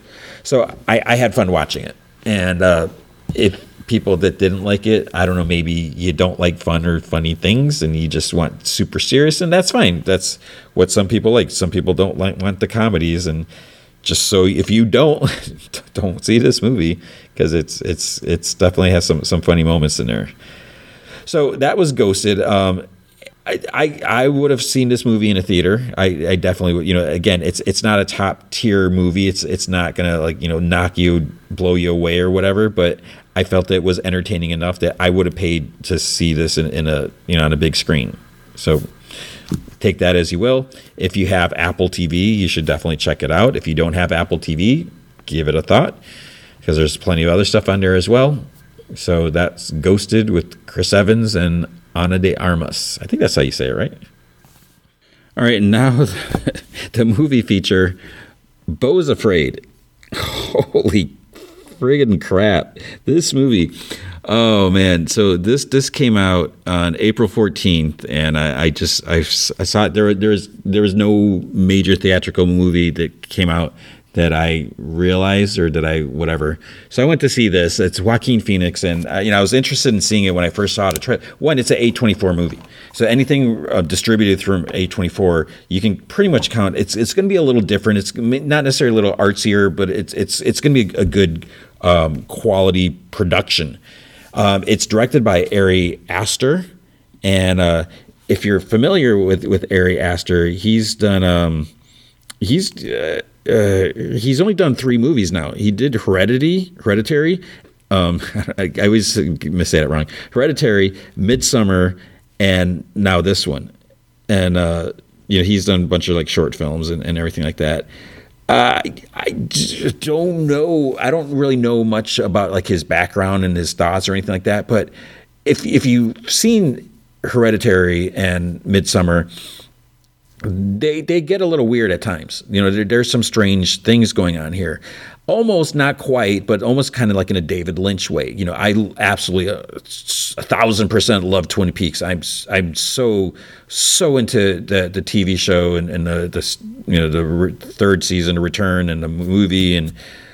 Uh, but there's with, with like Twin Peaks and David Lynch, you know, there's a lot of things that just are not explained, and you will never get an explanation for it and some of the things in the, the Ari Aster movies are the same thing where you don't quite get an, an answer. Like I, I'm still with the way Hereditary ended, I'm still not really sure what exactly that meant. And and you know I'm I'm sure people have written, but and may, there could even be interviews where maybe he's explained like what exactly the thought process, and and maybe I should look it up. But I, have I've seen it I've, I've seen it at least twice, and so when I get to that ending, it's just like what the heck is going on here? And there, there's something about that. You know, I it, it's it's easily something that some people are not going to like. They might be like, "What the heck is going on? This makes no sense. I hate this. This waste of my time." Blah blah blah. But for me, I'm just like, no, because it it, it kind of keeps you thinking. And and with Beau is afraid, now I'm really jumping around. When I got to the end. Uh, you know, there's there's not really a mid credit. There's not really credit scenes. It's it's just kind of like the the final scene that just stays on the screen and just like sits there while the credits are rolling. And even though I knew there was nothing coming up, you know, it, it's a three-hour movie. When it's a three-hour movie, it's like, okay, I need to get out of here. I, you know, one, I probably need to go to the bathroom, or I just need to get home, or I need to eat, get some to eat, or whatever. But with this movie, I was just like sit there. It's, it's almost like I couldn't move. I'm just, I was like so just what is going on? And I was, it was almost not that I was like punched in the gut or anything because there was like no sense of violence or anything or pain, but it was, it was just, and it wasn't like an exhaustion thing, but it was just, it's like almost like my brain was tired, but not really in a, like, this is so confused. I'm trying to put the piece together. It's just, it was almost like, what just happened? And you know just kind of taking it in and just kind of like letting it out. It's like I, it's, I can't even explain it but i just sat there i'm just like whoa. And i just had to like just catch my breath type of thing or i don't even know how to explain it. So um, this movie it can make you feel uncomfortable at times. And and and i say that with caution. It's not the, the feeling of uncomfortableness it's not like s- some taboo stuff it's not like you're seeing someone eating animal brains or you're seeing someone doing some uh, whatever weird sexual, you know, ritual or anything. It's nothing like that. There's no deviant anything going on. But part of it is, you know, so uh, Joaquin Phoenix plays this guy Beau Wassermann, and in the beginning you don't really know know much much about him. Yeah, so so Beau, you know, he's he has a lot of anxiety and stuff, and and there's definitely some some mother issues going on, and because you know he, he starts starts off he's he's talking to a therapist, and you know he has to go visit her. It's um, but like one of the things like you know, when he's talking about stuff, his therapist is like, "Do you do you wish she was dead?" And he's like, "What?" He's like, "No." And and his therapist is like, well, you know, it's okay to say that, and you know, because it's not like you mean it, or, but he he gives them so this is where where throughout the movie you're like wait something is is this the key to what's going on? Because he gives him this new prescription. He's like here's this new drug but he's the the therapist he's very adamant like so so drives the point. He's like only have this with water like you have to take these these pills with water. And even says that on on the label. So then throughout the whole thing because then things get really weird throughout the movie. And and you, when you're watching this you know part of you you know you're like okay this is obviously this must must be a side effect of the drugs right? But then when when the movie keeps going you're like but wait maybe it's not. Because you know he it's not like he's unless it kicks in like that it's like he hasn't really been taking it and he's not taking it consistently for all of a sudden things to get weird. Because you know, even I'm trying to remember if he took it like right as soon as he got it, but then when he goes home, it's the the the where he lives is like chaos. You know, he lives in a city, and I don't know if they ever mentioned like what city it was, but like the streets are just just chaos. It's just, just you know, there's a lot a lot of rundown stuff. There's it's just crazy violence and just stuff going on. And like he, when he goes to his apartment, he's like running down the street, and then there's this other like almost look, looks like a crazed homeless person comes running at him. He runs to like the, the the lobby door of his building, and he has to get in there and shut the door before the guy gets in because it's like the you know the, the homeless or whoever street people, the thugs, whether it's homelessness or violence or who knows what's going on, it's like they're trying to get into his lobby, into his building and, and then then when you look at where he lives, it's it's kind of depressing in a way. You know, it's, it's you look at what he's doing and and or where he lives, and it's just like that right there. That's kind of like the feeling. That's one uh, moment, one example of how you feel uncomfortable because it's just like just living like that, and you know you you see his apartment everything, and then when you know. Uh, so okay, so it's a long movie, so I'm not going to spoil too much. But then it's it's just like so weird because as he's going to sleep, then he gets woken up like a note goes under gets slid under his door. He's getting these these messages. I think it's like like about keeping the noise down or something like that, but he's not not doing anything. And and then uh, there is noise that, that goes on from this other apartment. It's like super loud, and he and he you know he's such a, a mild mannered dude where you know normally you would think someone would pound on the wall like you know you know shut up or anything. But he's like do you want to do that? Do you want to get that confrontation going? Because you know if you're going to live there or whatever and it's just going to make things awkward and but still. So what he does he just plugs his ears to you know try to drown out the noise and he falls asleep that way. Then his alarm goes off in the morning and he's he doesn't hear it because he's got his fingers in his ears. He ends up oversleeping. He has I think just like like a couple hours or something like that to get to the airport to go visit his mom. So he's he's just like trying to get everything together and, and all this stuff. Then the the the bad thing that happens, he goes, you know, he has a suitcase, he's ready to go out, puts the keys in the door, he's about to lock the door, but then he's like, oh. I, I think he I, was his dental floss, and he's like, oh, I should go. I should bring that. Runs back in in the bathroom, grabs it from the medicine cabinet, comes out. His keys are gone. So it's like someone took his keys, and if someone took his keys, then they're going to be able to get in. And so there's the thing. Then it's like, can he go? He tries telling his mom, and then she's just like doesn't believe. She thinks he's making up a story, like she, he doesn't want to come, and all this stuff like that. So that just again make things un- uncomfortable there. And then um, oh man, I see now I'm, I just feel like I'm going too too much in, into the movie. But then there's there's a point where he takes the pills, and the, there's no water. Like none, the water's not on in the building, and so he's just like, what's he gonna do? He looks out his window. There's like a convenience store like a, across the street from his apartment. You see a bunch of like bottled water there. So it's like, okay, he could go buy some water, but he doesn't have the key. So how's he gonna get back in his place and everything? So he he ends up propping open the door and then uh, as he's buying a bottle, you know, he goes in because he took the pills already without even thinking. Because he's like, "Oh, just you know, take the pills and get some water." But then he didn't realize his water was turned off. So he's he runs the store, you know, opens the bottle, chugs some of the water down. So because it the bottle specifically said huge red letters, only with water. So he goes there, and then he's his his credit cards declined. He's like digging his his pocket for money. He's just got change, and and then like the the clerk is like starting to yell at him. He's like, I'm going to call the police, and and then he sees people start walking in his building, and he's like, oh no. And and then he ends up getting locked out, and his apartment door was open because he couldn't close it because he doesn't have the keys. So this is just like one thing, and then basically what what ends. oh, there's there's an Oh, see, I, I, I just I feel like this is a movie that it's it's going to require a lot of like analyzing. Like what does this mean? What does this mean? What does this mean? But i couldn't do it because i don't know what anything means. But the, something that happens shortly after because he he eventually he's gonna okay he's gonna take this journey to get to his mom. Oh because then something else happens and he finds out. So something happens to his mom, and he, he needs to get home. It, like really needs to get there now.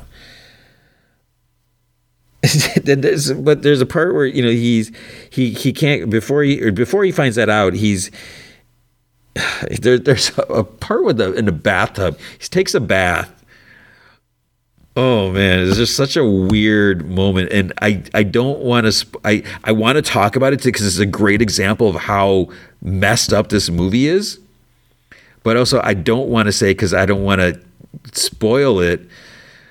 But again, it's a 30 minute movie. Okay, so I'm going to spoil this part. It's it, it's it's not, has nothing to do with the plot of the movie. It's not going to spoil anything. But again, you make the choice whether you know other fast forward to the outro. I'm not going to spoil it, or just fast forward like a minute if if that he's he's in the bath and he's trying to figure out, you know, because he, he tries calling his mom. I think he gets an answering machine or something like that. So he's sitting in the bathtub and then he kind of like looks up. There's a dude up on a roof, like holding on, like between the little like the the the, the ceiling and the, and the, walls, where he's able to like prop himself up there with his hands and feet, and he's just like up there looking at him. And so as you watch this, you're like, is this real? is that is that dude really there? Or is this in his mind? He took the pills with water so he's never really taken it. And and yeah he didn't take the water right away but there's no way it would have that fast of a reaction. That would be ridiculous. But but then the other thing is like okay what exactly is this new medication? Maybe he's having some other reaction but then the the dude ends up falling. So it's like okay he was really there. It's not in his mind. And it's just like what's going on? And this leads to other stuff going on and everything. And then then he in s- certain way starts making his his journey to go visit his mom. You know, he can't go on a plane because his credit card, whatever, and uh, it's just things just continue from that. So where he ends up going next, there's this whole weird like, what the heck is going on? It, it's it's just so weird you know, because there, there's some people who are, are helping him, but it's like, and you see them in, in the trailer, you know, he's like, what, what's, what's happening and everything. And it's just, it's, it's so bizarre. And again, it's uncomfortable because he's in this situation where, you know, there's nothing like necessarily bad going on, but there's some like weird, there's definitely a weird vibe going on and you're just looking at this just like what, what's happening and because it's like there's that sense of helplessness but these people that are there, you know, they're really good. So it's like, so surely there's not anything, you know, weird happening. But then the little things happen, and then it goes to the next thing, and then the next thing, oh, and then it's just. I don't even. I mean, there's so many things that.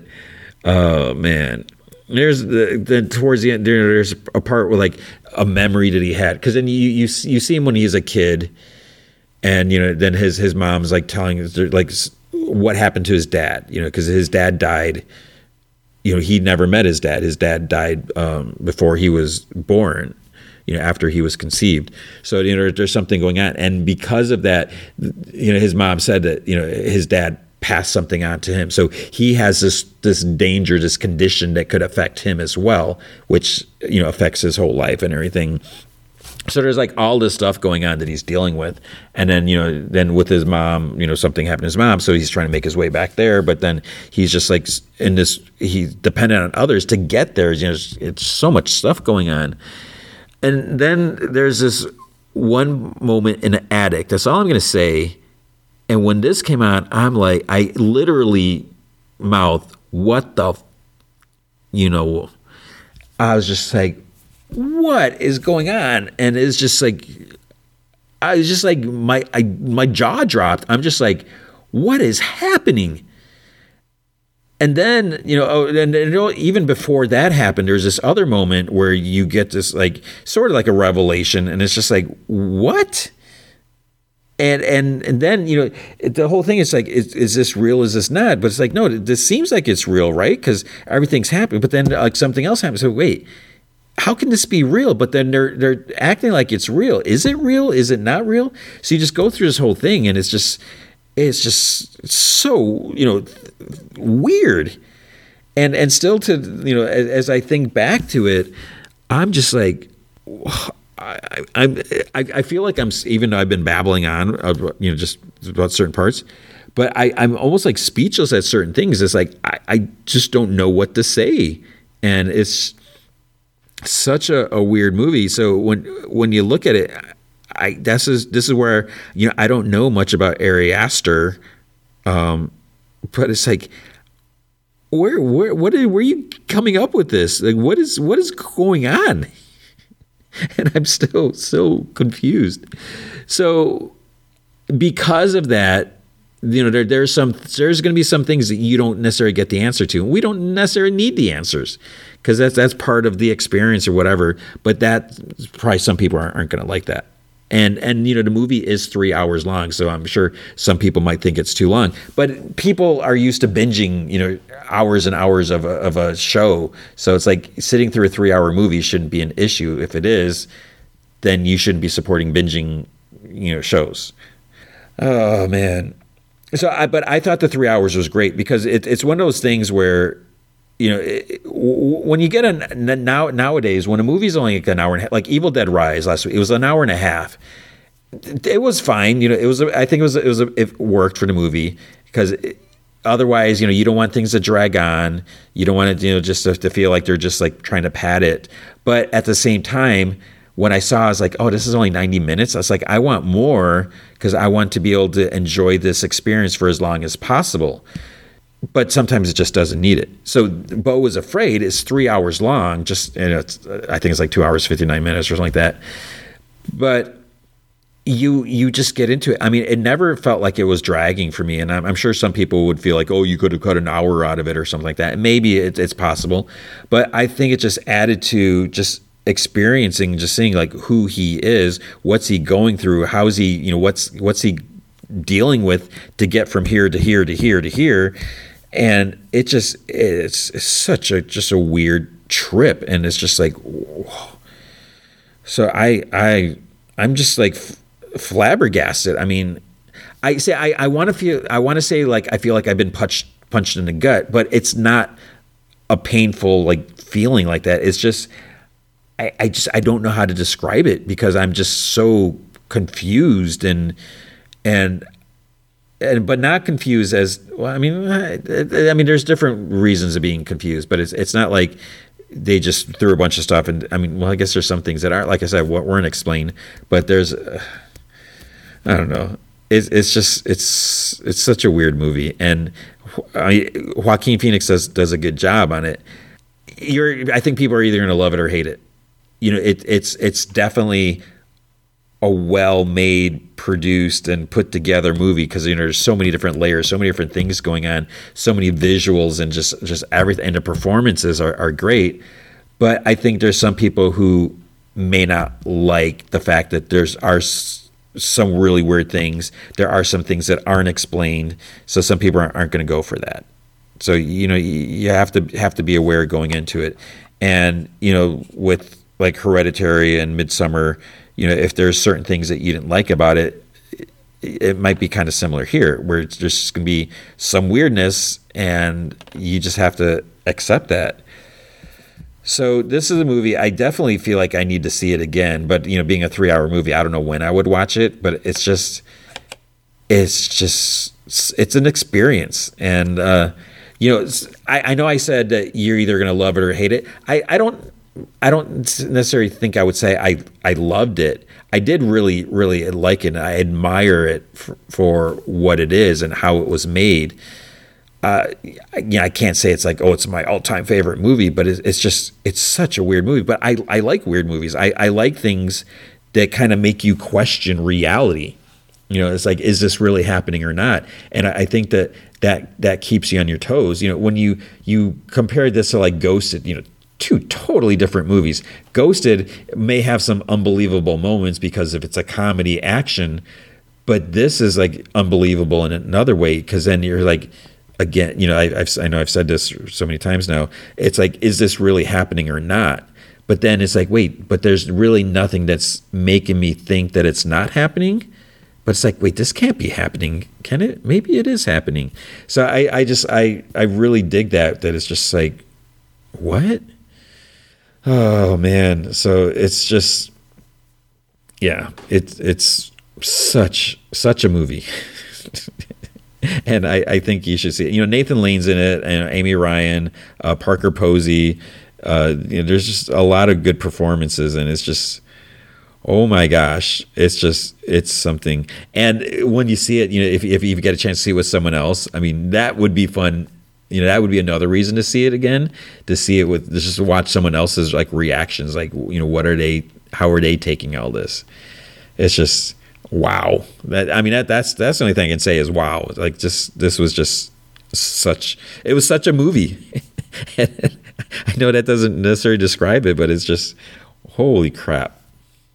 And holy crap, look at the time. Uh, that's going to be it for this week. Uh, big thanks to Dave McPhail and Andrew Lookin. They are big supporters of the show. You can be a supporter by going to patreon.com slash gmanfromheck. Any amount you can commit to will be awesome. If you commit at the Rick Jones tier or higher, you get access to the secret podcast from Heck, which is an additional 30 minutes of podcast entertainment every single week. I've recently been talking about more John Byrne Fantastic Four comics from the 80s, just going through, you know, issue by issue, looking at what's crazy things happening. Um, I'm to do another movie, a movie that I've strangely, embarrassingly never seen. I don't know if I'll do it this week or just, oh, mm, we'll see soon. Um, I, yeah. Uh, but if you can't commit to a monthly commitment, oh my, my goodness, you can also help out by going to ko-fi.com slash gman from heck and you can buy me a virtual cup of coffee or four ko-fi.com slash gman from heck. All right, what's going to happen next week? You know, we're going to have, I'm pretty sure there's another Superman, Lois, and Flash, another Titans. Then, oh, see, Sweet Tooth? Maybe, maybe Sweet Tooth. Um, I, I, we'll see. We'll see how much I can watch. I, I should. I felt feel like I should have talked about it this week, but the movie feature is going to be uh, a little movie called Guardians of Galaxy Volume Three. So it's weird that it's here already because it, it feels like it feels like it was always something like like oh that's that's coming out like in a couple years or a year it's like so long and and then it, even it gets closer and closer but it just feels like it's been so so long and it feels like it's been a long time since we've had a Marvel movie even though we just had Ant Man and the Wasp Quantumania which I liked and I know a lot of people didn't like it for whatever reason but so we have another uh, the last the final Guardians of the Galaxy movie, whatever maybe we'll we'll see. So you can hear all about that next week and more. But that is going to be it for this week. So I hope you are doing well. Can't believe we're like almost in May already. It's it's uh it's it's nuts. So uh, go watch Beau is Afraid if you're brave enough. Uh, unless you're too afraid. Uh, I don't know. Uh, but I hope you take care of yourself. I hope you're doing well. Hope everything is going smoothly. And I hope you remember be good to each other.